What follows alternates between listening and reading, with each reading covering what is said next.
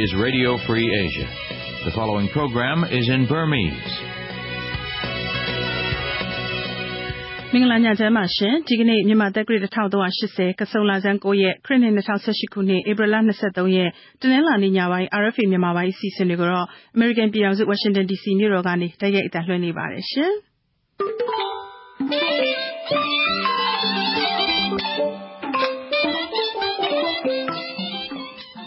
မမသိန်းတီရီပါရှင်ကျမကခင်ခင်ဤပါရှင်အခုထုတ်လွှင့်မဲ့အစီအစဉ်တွေကို မြန်မာစံတော်ချိန်ည9:00နာရီကနေ10:00နာရီထိ လိုင်းနိုမီတာ22 kHz 13633ည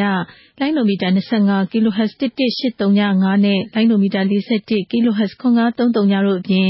RFA Burmese Facebook စာမျက်နှာကလည်းဓာတ်ရိုက်တန်လွှင့်သွားမှာပါရှင်ဟုတ်ပါတယ်ရှင်ကျမတို့ အရင်ဆုံးတင်ပြပေးမယ့် သတင်းတွေထဲမှာဆိုရင်တော့ Reuters သတင်းတောက်နှစ်ဦးရဲ့အမှုမှာတက်တေထွက်ဆိုခဲ့တဲ့ဒူရဲမှုမိုးရန်နိုင်တဲ့ သူ့ရဲ့မိသားစုဝင်တွေ လူအခွင့်အရေးအခြေအနေတွေကို မြန်မာနိုင်ငံ အမျိုးသားလူအခွင့်အရေးကော်မရှင်က စောင့်ကြည့်သွားမယ်ဆိုတဲ့သတင်း တခါ ကချင်ပြည်နယ် တနိုင်းက တိုက်ပွဲတွေကြောင့် ပိတ်မိနေတဲ့ ဒေသခံတွေ ကယ်ဆယ်ရေး ဆွေးနွေးနေတာ အဆင်မပြေသေးဘူးလို့ ကချင်ကူညီရေးအဖွဲ့တွေက ပြောလိုက်တဲ့သတင်းတွေအပြင် ဒီကနေ့ ထိပ်တန်းရောက်နေတဲ့ မြန်မာနဲ့အတူ နိုင်ငံတကာသတင်းတွေကိုလည်း နားဆင်ရမှာပါရှင်ဟုတ်ကဲ့ပါသတင်းတွေပြီး နားဆင်ရမယ့်စီစဉ်တစ်ခုမှာတော့ အခုဒူရဲမှုရဲ့ ထွက်ဆိုချက် ပေါ်လာတဲ့အခါမှာ အဲ့ဒီတန်တရားတွေမိကုန်းထုတ်ဆက်ချက်တွေက ပိုခိုင်မာသွားတာပေါ့အဲ့တော့ဒီပုံမှာ မူတည်ပြီးတော့မှ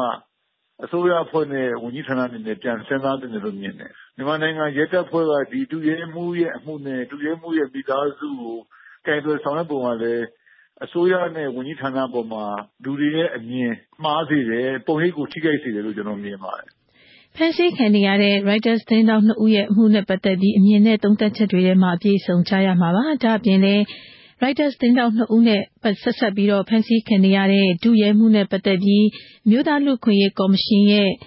မြစ်တာရက်ခံချက်အပြင်ဒီဒူရဲမှုရဲ့ဇနီးနဲ့ ဆက်သွယ်မြင်းမြတ်ချက်တွေကိုလည်း ထုတ်လွှင့်မှာပါ နောက်ပိုင်းမှာတော့ လမ်းစုံက ဂျမ်ပုံဆိုတဲ့ အစီအစဉ်နဲ့ ကချင်တိုင်းသားဘာသာအစီအစဉ်တွေကို ကျမတို့ တင်ဆက်ပေးသွားမှာပါရှင်ဟုတ်ကဲ့ပါကဲမဲရေအခုပထမအဆုံးတော့ ကျမတို့ သတင်းပထမပိုင်းနဲ့ ဒီကနေ့ညနေအစီအစဉ် စရအောင်ပါနော် ဟုတ်ကဲ့ပါ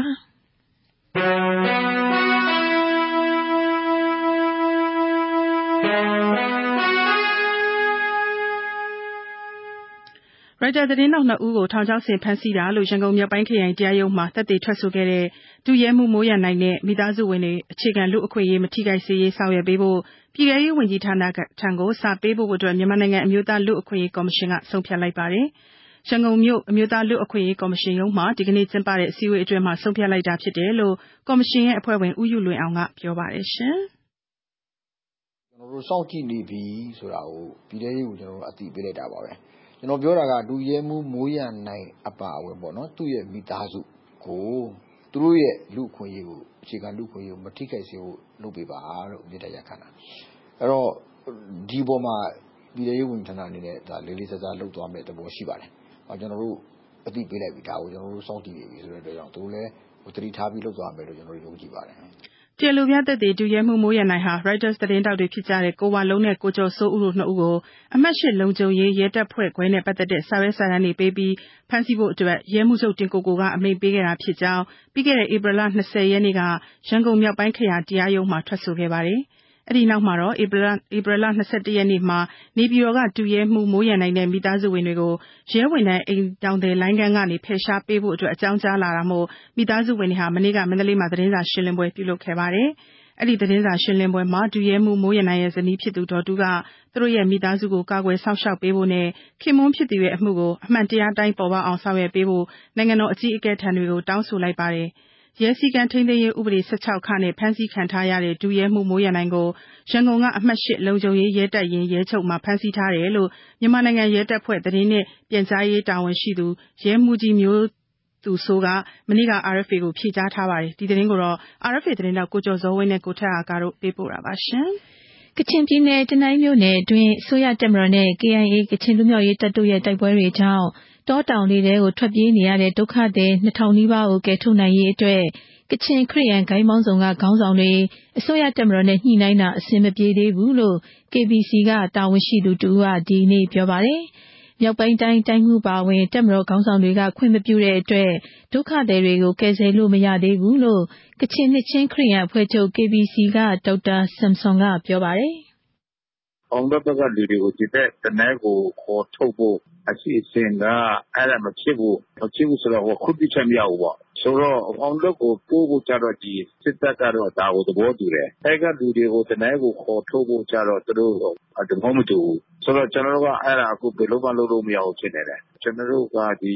ကက်သလစ်က ဆရာတွေနဲ့ မြောက်ပိုင်းတိုင်းက တိုင်းမှုတွေ သူတို့ဆွေးနွေးကြတယ်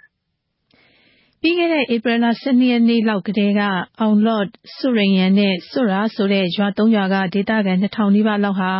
တိုက်ပွဲတွေကြောင့် ရွာလုံးကျွတ် ထွက်ပြေးနေကြရတာလို့ သိရပါတယ်။အစိုးရတပ်မတော်က အောင်လော့ရွာအပါအဝင် သူတို့နေရပ်မှာ ပြန်လည်နေထိုင်ကြဖို့ ခွင့်ပြုပေမဲ့ခရစ်ယာန် ဂိုင်းပေါင်းစုံအဖွဲ့ကတော့ တနိုင်းမြို့ပေါ်မှာ ယာယီနေထိုင်ခွင့်ပြုချက်တောင်းရမှာ ပြေလည်မှုမရသေးတာပါ။တောတောင်ထဲကိုရောက်နေတဲ့ ဒုက္ခသည်တွေနဲ့လည်း အဆက်အသွယ်ပြတ်နေတာ ၄ ရက်လောက်ရှိနေပြီလို့လည်း ဆိုပါတယ်။ လက်ရှိမှာ တနိုင်းဘက်မှာ တိုက်ပွဲတွေက ရှိနေဆဲလည်းဖြစ်ပါတယ်။ဒီသတင်းကို RFA သတင်းထောက် ကိုကျော်သူ ပေးပို့လိုက်တာပါရှင်။ကယားပြည်နယ် လွိုင်ကော်မြို့နယ် မထောခုနဲ့ ဇရပ်ဖြူရင်ငိုးတောင် ကျေးရွာတွေမှာ သိမ်းဆည်းခံထားရတဲ့ မြေဧက200ကျော် ပြန်လည်ရရှိရေးအတွက် ဒေသခံ400လောက်က လွိုင်ကော်မြို့မှာ ဒီကနေ့ ဆန္ဒပြတောင်းဆိုကြပါတယ်။နေမြေလုံခြုံရေးအရဆိုပြီး သိမ်းယူသွားတဲ့ တောင်သူ85ယောက်ရဲ့ မြေတွေကို ပြန်လည်ရရှိရေးအတွက် တောင်းဆိုတာဖြစ်တယ်လို့ ဆန္ဒပြပွဲကို ဦးဆောင်တဲ့ ဒေါ်နော်ဟဲဂလီထူကပြောပါတယ်ရှင်။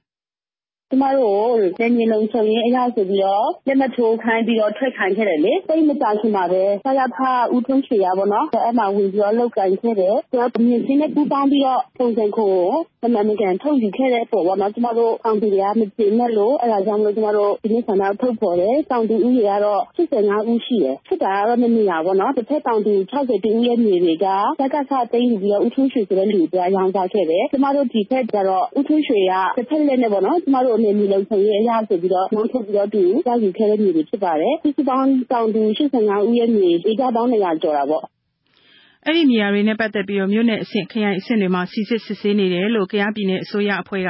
စိုက်ပျိုးမွေးမြူရေးနဲ့ ဆည်မြောင်းဝန်ကြီး ဦးဘော့စကို က ပြောပါတယ်။ မထောကူက ခရိုင်အဆင့်ပစ္စည်းနေတုန်းပါပဲ မပြီးသေးပါဘူး မတက်လာသေးဘူး ကျွန်တော်တို့ ပြည်နယ်အဆင့်ပေါ့နော်ရင်းငုတ်တောင်ဆိုတာကလည်းဟိုမြို့နယ်အဆင့်ပစ္စည်းတာပဲရှိတယ် ခရိုင်အဆင့် မတင်ပြသေးပါဘူးခင်ဗျအမှတကယ်လို့များ အောက်ခြေကနေ ပြီးတော့ရင်လည်း ကျွန်တော်တို့ပေါ်စစ်တက်ဆရာ မလိုဘူးပေါ့ မထောခုကျေးရွာက တောင်သူ24ယောက်ရဲ့ မြေတွေကို2006ခုနှစ်တုန်းက သိမ်းဆည်းခဲ့တာဖြစ်ပြီးတော့ဇရက်ဖြူရင်ငုတ်တောင်ကျေးရွာက တောင်သူ62ဦးရဲ့ မြေတွေကိုတော့ ပြီးခဲ့တဲ့2008ခုနှစ်မှာ သိမ်းဆည်းယူခဲ့တာဖြစ်တယ်လို့လည်း ပြောပါတယ်။ ဆန္ဒပြသူတွေဟာ တောင်သူလယ်သမားမြေတွေ ပြန်လည်ရရှိဖို့ အကျင့်ပျက်ခြစားနေတဲ့ မြေစာရင်းတွေနဲ့ တာဝန်ယူမှု၊တာဝန်ခံမှုမရှိတဲ့ ပုဂ္ဂိုလ်တွေ နုတ်ထွက်ပေးဖို့ဆိုတာအပြင် ဒကစတပ် သိမ်းဆည်းမြေတွေ ပြန်ရဖို့၊ပြည်သူ့ကိစ္စ မှန်ကန်စွာ မဆောင်ရွက်နိုင်တဲ့ သက်ဆိုင်ရာ မဲဆန္ဒနယ်မြေ ကိုယ်စားလှယ်တွေ နုတ်ထွက်ပေးဖို့ ဆိုပြီး ကြွေးကြော် ဆန္ဒပြခဲ့ကြပါတယ်။ဆန္ဒပြပွဲမှာ မြေသိမ်းခံတောင်သူတွေ၊အရပ်ဘက်အဖွဲ့တွေ၊လူငယ်အဖွဲ့တွေနဲ့အတူ ဒေသခံတွေ ပူးပေါင်းပြီး မြို့တပတ်လှည့်လည်ပြီး ဆန္ဒပြခဲ့ကြတာ ဖြစ်ပါတယ်။ဒီသတင်းကို RFA သတင်းထောက် မသီရိမင်းဇင် ပေးပို့ထားပါတယ်။အမျိုးသားဒီမိုကရေစီအဖွဲ့ချုပ်က လွှတ်တော်ကိုယ်စားလှယ် ၃ ဦးကို ပါတီစည်းကမ်းချိုးဖောက်မှုနဲ့ ငွေကြေးသုံးစွဲမှု စနစ်မကျတာတွေကြောင့် ပါတီစည်းမျဉ်းစည်းကမ်းတွေနဲ့အညီ အရေးယူဖို့ မနေ့က ကျင်းပတဲ့ ပါတီဗဟိုအလုပ်အမှုဆောင်ကော်မတီ အစည်းအဝေးမှာ ဆုံးဖြတ်လိုက်ပါတယ်။အဲဒီအမှုတွေကို အရေးယူဖို့ စစ်ဆေးနေတယ်လို့ NLD ပါတီရဲ့ လွှတ်တော်ကိုယ်စားလှယ် တိုင်ကြားစာဌာန တာဝန်ရှိသူ ဒေါက်တာမျိုးညွန့်က ပြောပါတယ်။“မဟုတ်ဘူး။ကျနော်တို့ကို ကြာလိမ့်မယ်။ကျနော်တို့မှာ အမှုစစ်နေတယ်။မပြီးသေးဘူး။ကြာလိမ့်မယ်။နောက်တမှုရှိသေးတယ်။ပထမအမှုမပြီးသေးဘူး မနေ့က ရန်ကုန်မြို့ ရွှေဂုံတိုင်က NLD ပါတီရုံးချုပ်မှာ ဗဟိုအလုပ်အမှုဆောင်ကော်မတီ အစည်းအဝေး ကျင်းပခဲ့တာဖြစ်ပါတယ်။ပါတီစည်းကမ်းအရ အရေးယူခံရမယ့် လွှတ်တော်ကိုယ်စားလှယ်၃ဦးရဲ့ အမည်ကိုတော့ ထုတ်ဖော်ပြောကြားတာမရှိပါဘူး။လက်ရှိမှာ လွှတ်တော်ကိုယ်စားလှယ်တိုင်ကြားစာဌာနမှာ ကိုယ်စားလှယ်တွေနဲ့ ပတ်သက်ပြီး တိုင်ကြားထားတဲ့ တိုင်စာပေါင်း ၅၀ လောက်ကျန်နေသေးတယ်လို့လည်း သိရပါတယ်။အရင်ကလည်း ပါတီစည်းမျဉ်းစည်းကမ်းနဲ့အညီ အရေးယူခံရတဲ့ လွှတ်တော်ကိုယ်စားလှယ်တချို့ရှိခဲ့သလို ဝန်ကြီးချုပ်တာဝန်ကနေ နုတ်ထွက်ခဲ့သူတွေလည်း ရှိပါတယ် ပါတီက ပေးအပ်ထားတဲ့ တာဝန်တွေကနေ ရပ်ဆိုင်းတဲ့ အရေးယူမှုတွေ လုပ်ခဲ့တာဖြစ်ပြီး တချို့က ပါတီဝင်အဖြစ် လွှတ်တော်ကိုယ်စားလှယ်အဖြစ်ကနေ နုတ်ထွက်တာလည်း ရှိပါတယ်။ပါတီရဲ့ ဗဟိုအလုပ်အမှုဆောင်အဖွဲ့ဝင်တွေကို ပြီးခဲ့တဲ့ မတ်လ ၃၀ ရက်နေ့က ပြင်ဆင်ဖွဲ့စည်းပြီးနောက်ပိုင်း ဗဟိုအလုပ်အမှုဆောင်ကော်မတီ အစည်းအဝေးကျင်းပတာ ဒါ ပထမဆုံးအကြိမ်လည်း ဖြစ်ပါတယ်။ လာမယ့် ဇွန်လအတွင်း ကျင်းပမယ့် ဒုတိယအကြိမ်မြောက် ပါတီညီလာခံ ကိုယ်စားလှယ်ရွေးချယ်ရေးကိစ္စတွေကိုလည်း မနေ့က အစည်းအဝေးမှာ ဆွေးနွေးခဲ့တယ်လို့ သိရပါတယ်။ဒီသတင်းကို RFA သတင်းထောက် ကိုကျော်သူ ပေးပို့လိုက်တာပါ။ရန်ကုန်တိုင်းဒေသကြီး လှိုင်သာယာမြို့နယ် ထိန်ပင်သုသာန်အနီးက ဧရိယာစတုရန်း ဧက ၃၀၀ ခန့်ရှိတဲ့ အမှိုက်ပုံဟာ ဧပြီလ ၂၁ ရက်နေ့ကတည်းကမီးလောင်ကျွမ်းနေတာကြောင့် ဒီနေ့အထိ မြို့နယ်တော်တော်များများမှာမျှော်နံ့တွေ၊မီးခိုးနံ့တွေနဲ့ပြန့်နှံ့နေပါတယ်။မီးလောင်နေတာကို ထိန်းချုပ်နိုင်တဲ့ အခြေအနေရှိသွားပြီဆိုပေမယ့် မီးခိုးငွေ့တွေဟာ ပတ်ဝန်းကျင်မှာ ပျံ့နှံ့နေတာကြောင့် အသက်အန္တရာယ်ပါ ရှိလာနိုင်တယ်လို့ တိုင်းဒေသကြီး လွှတ်တော်ကိုယ်စားလှယ် ဦးမြတ်မင်းသူက ပြောပါတယ်ညတွင်းချင်း အားချင်းလုပ်တဲ့အခါကျတော့ ဒီမနက်ကျတော့ တော်တော်များများ ထိချုပ်နိုင်တယ် သို့တော်လည်းပဲ ဒီနေ့အပါဝင် ၃ ရက်မြောက်ဖြစ်သွားတဲ့အခါကျတော့ဓမ္မလောင်ထားတဲ့အငွေ့တွေက ကောင်းကင်မှာတော့ပြန့်နှံ့နေတာပေါ့ဗျာ ဒီလောင်ထားတဲ့အငွေ့တွေကတော့ ချက်ချင်းပျောက်သွားဖို့ဆိုတာတော့ မလွယ်ဘူးပေါ့လေနော် ဒါပေမဲ့ကျွန်တော်တို့မနေ့ကထက်စာလို့ရှင်ဒီလက်ရှိလောင်နေတဲ့ဟာတွေကိုတော့ ကျွန်တော်တို့ တော်တော်လေးတော့ ထိန်းချုပ်နိုင်ခဲ့တယ် သို့တော်လည်းပဲ ဒီကအငွေ့တွေကတော့ဤပဝန်းကျင်မှာပြန့်နှံ့နေသေးပဲတက်အန်တွေတို့ဟာမျိုးပေါ့ဗျာနော်ဒီအငွေ့တွေက ရေရှည်မှာ ဒါတွေက အန်ရဖြစ်စေနိုင်တယ် အဲ့ဒီမိခိုးအငွေ့အသက်တွေကြောင့် အမိုက်ပုံအနေအနာကကြေးပါတွေဖြစ်ကြတဲ့ကလကြီးစုကျုကျုံစုနဲ့အတူ18ရက်ကွက်20ရက်ကွက်က ဒေသခံအများစုဟာလက်တလုံးမှာတော့ အသက်ရှူရခက်ခဲတဲ့ အခြေအနေတွေ ဖြစ်ပေါ်နေတယ်လို့လည်း သိရပါတယ်။ မြို့နယ်ကျန်းမာရေးဦးစီးဌာနနဲ့ ပူးပေါင်းပြီး အမှိုက်ပုံတဝိုက်က ရပ်ကွက်20ရပ်ကွက်18ကျုံစု ရပ်ကွက်19ရွှေလင်ပန်း စတဲ့နေရာတွေမှာတော့စေပေးကန်းတွေဖွင့်လှစ်ပြီး ကျန်းမာရေးစောင့်ရှောက်မှုတွေ လုပ်ပေးနေတယ်လို့လည်း ဦးမြတ်မင်းသူက ပြောပါတယ် အဲ့ဒီအနီးအနားကျေးရွာတွေနဲ့ရက်ွက်တွေအပြင် မြောက်ဥက္ကလာ အင်းစိန်တကုံမြို့တင်မြောက်ပိုင်း လှိုင် တောင်ဥက္ကလာ စတဲ့မြို့နယ်တွေမှာပါညှော်နှံ့တွေမိကိုတွေပြန့်နှံ့နေတာဖြစ်ပါတယ်။ အမှိုက်ပုံဟာ အလိုလျောက် မီးလောင်ကျွမ်းတာဖြစ်တယ်လို့ ရန်ကုန်စည်ပင်သာယာရေးကော်မတီ ပတ်ဝန်းကျင်ထိန်းသိမ်းရေးနဲ့ သန့်ရှင်းရေးဌာနလက်အောက်က ထိန်းပင်အမှိုက်ပုံ တာဝန်ရှိသူတဦးက ပြောပါတယ်။မြန်မာနိုင်ငံရဲတပ်ဖွဲ့က မီးငြိမ်းသတ်တဲ့ယာဉ် ၁၂ စီး၊မီးသတ်ရေယာဉ် ၁၂ စီး၊စုစုပေါင်း မီးသတ်ရေယာဉ် ၂၄ စီးနဲ့ မီးငြိမ်းသတ်နေပေမယ့် အခုလက်ရှိအချိန်ထိတော့ ဧရိယာစတုရန်း ဧက ၁၀၀ ခန့် မီးလောင်နေတာကြောင့် လေလမ်းကြောင်းအတိုင်း မီးခိုးငွေ့တွေ ပျံ့နှံ့နေကြောင်း ဒါကို ပြည်သူတွေ မစိုးရိမ်ကြဖို့ဆိုပြီး ဒီကနေ့မှာတော့သတင်းထုတ်ပြန်ထားပါတယ်။ဒီသတင်းကိုတော့ RFA သတင်းထောက် မဇာနီထွန်းပေးပို့ထားပါတယ်။တရုတ်နိုင်ငံရဲ့ နိုင်ငံတော်အတိုင်ပင်ခံပုဂ္ဂိုလ်နဲ့ နိုင်ငံခြားရေးဝန်ကြီးဝမ်ယီဟာ မြန်မာသမ္မတဟောင်း ဦးသိန်းစိန်ကို ပြီးခဲ့တဲ့ တနင်္ဂနွေနေ့က တရုတ်နိုင်ငံ ဘေကျင်းမြို့မှာ တွေ့ဆုံခဲ့ကြပြီး တရုတ်-မြန်မာ စီးပွားရေးတိုးမြှင့်ဆောင်ရွက်ဖို့ကိစ္စတွေ ပြောဆိုခဲ့ကြပါတယ်။ နှစ်နိုင်ငံကြားပြည့်စုံကျယ်ပြန့်တဲ့နည်းဗျူဟာပူးပေါင်းဆောင်ရွက်မှုတွေတိုးတက်လာတာမျက်မြင်ဖြစ်သလိုတရုတ်နိုင်ငံအနေနဲ့တရုတ်-မြန်မာစီးပွားရေးလမ်းမကြီးတည်ဆောက်ရေးအတွက်မြန်မာနိုင်ငံနဲ့ပူးပေါင်းဆောင်ရွက်ရေးတွန်းအားပေးစေလိုကြောင်းနဲ့မြန်မာနိုင်ငံရဲ့စီးပွားရေးဖွံ့ဖြိုးတိုးတက်မှုတွေအတွက်အားဖြည့်ပူးပေါင်းလိုတဲ့အကြောင်းနိုင်ငံခြားရေးဝန်ကြီးဝမ်ယီကပြောဆိုခဲ့ပါတယ်။မြန်မာနိုင်ငံဟာငြိမ်းချမ်းရေးနဲ့ရင်ကြားစေ့ရေးဆီဦးတည်သွားနေပြီး ငြိမ်းချမ်းရေးဆွေးနွေးမှုတွေကို အထောက်အကူဖြစ်စေတဲ့ အခန်းကဏ္ဍကို ဖော်ဆောင်နေတာမြင်ရတဲ့အတွက် သူ့အနေနဲ့ ဝမ်းမြောက်ဝမ်းသာဖြစ်မိကြောင်းလည်း ဝမ်ယီက ပြောပါတယ်။မြန်မာနိုင်ငံရဲ့ ငြိမ်းချမ်းရေးဆောင်ရွက်မှု၊စီးပွားရေးနဲ့ လူမှုရေးတိုးတက်အောင်ဆောင်ရွက်မှုတွေမှာ တရုတ်နိုင်ငံက အားထုတ်ကူညီခဲ့တာတွေအတွက် အလေးအနက်အသိအမှတ်ပြုပါကြောင်းနဲ့ နှစ်နိုင်ငံအကြား ပြည့်စုံကျယ်ပြန့်တဲ့ နည်းဗျူဟာပူးပေါင်းဆောင်ရွက်မှုတွေ ဆက်လက်ဆောင်ရွက်နိုင်လိမ့်မယ်လို့ မျှော်လင့်ကြောင်း သမ္မတဦးသိန်းစိန်ကလည်း ပြောကြားခဲ့ပါတယ်။ ဒီကနေ့အတွက် ထိပ်တန်းရောက်နေတဲ့ မြန်မာနိုင်ငံဆိုင်ရာ သတင်းတွေကို နားဆင်ခဲ့ရတာပါ။မကြာခင်မှာတော့ ဆက်သွယ်မေးမြန်းချက်တွေ၊သတင်းပေးပို့ချက်တွေနဲ့အတူ လမ်းဆုံက ဂျမ်းဘုံ ဆိုတဲ့အပတ်စဉ်အစီအစဉ်ကိုလည်း နားဆင်ရမှာပါ။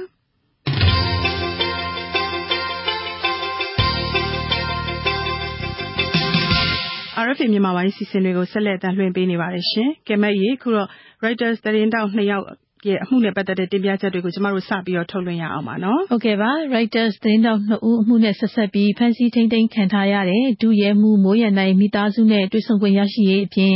အခြေခံလူ့အခွင့်အရေးတွေ မဆုံးရှုံးစေရေးအတွက် လိုအပ်သလို ဆောင်ရွက်ပေးဖို့ ပြည်ထောင်ရေးဝန်ကြီးဌာနထံကို မြန်မာနိုင်ငံမျိုးသားလူ့အခွင့်အရေးကော်မရှင်က မေတ္တာရပ်ခံလိုက်ပါတယ်။ဒုရဲမှူးမိုးရန်နိုင်ရဲ့ မိသားစုဝင်တွေမှာ ဘယ်လို လူ့အခွင့်အရေးဆုံးရှုံးမှုတွေ ရှိနေလဲဆိုတာကို ကော်မရှင်က စောင့်ကြည့်သွားမယ်လို့လည်း ဆိုပါတယ်။ ကော်မရှင်အဖွဲ့ဝင် ဦးယုလွင်အောင်ကို ကျမတို့သတင်းထောက် ကိုကျော်ဇောဝင်းက တွေ့ဆုံမေးမြန်းထားပါတယ်။ဆ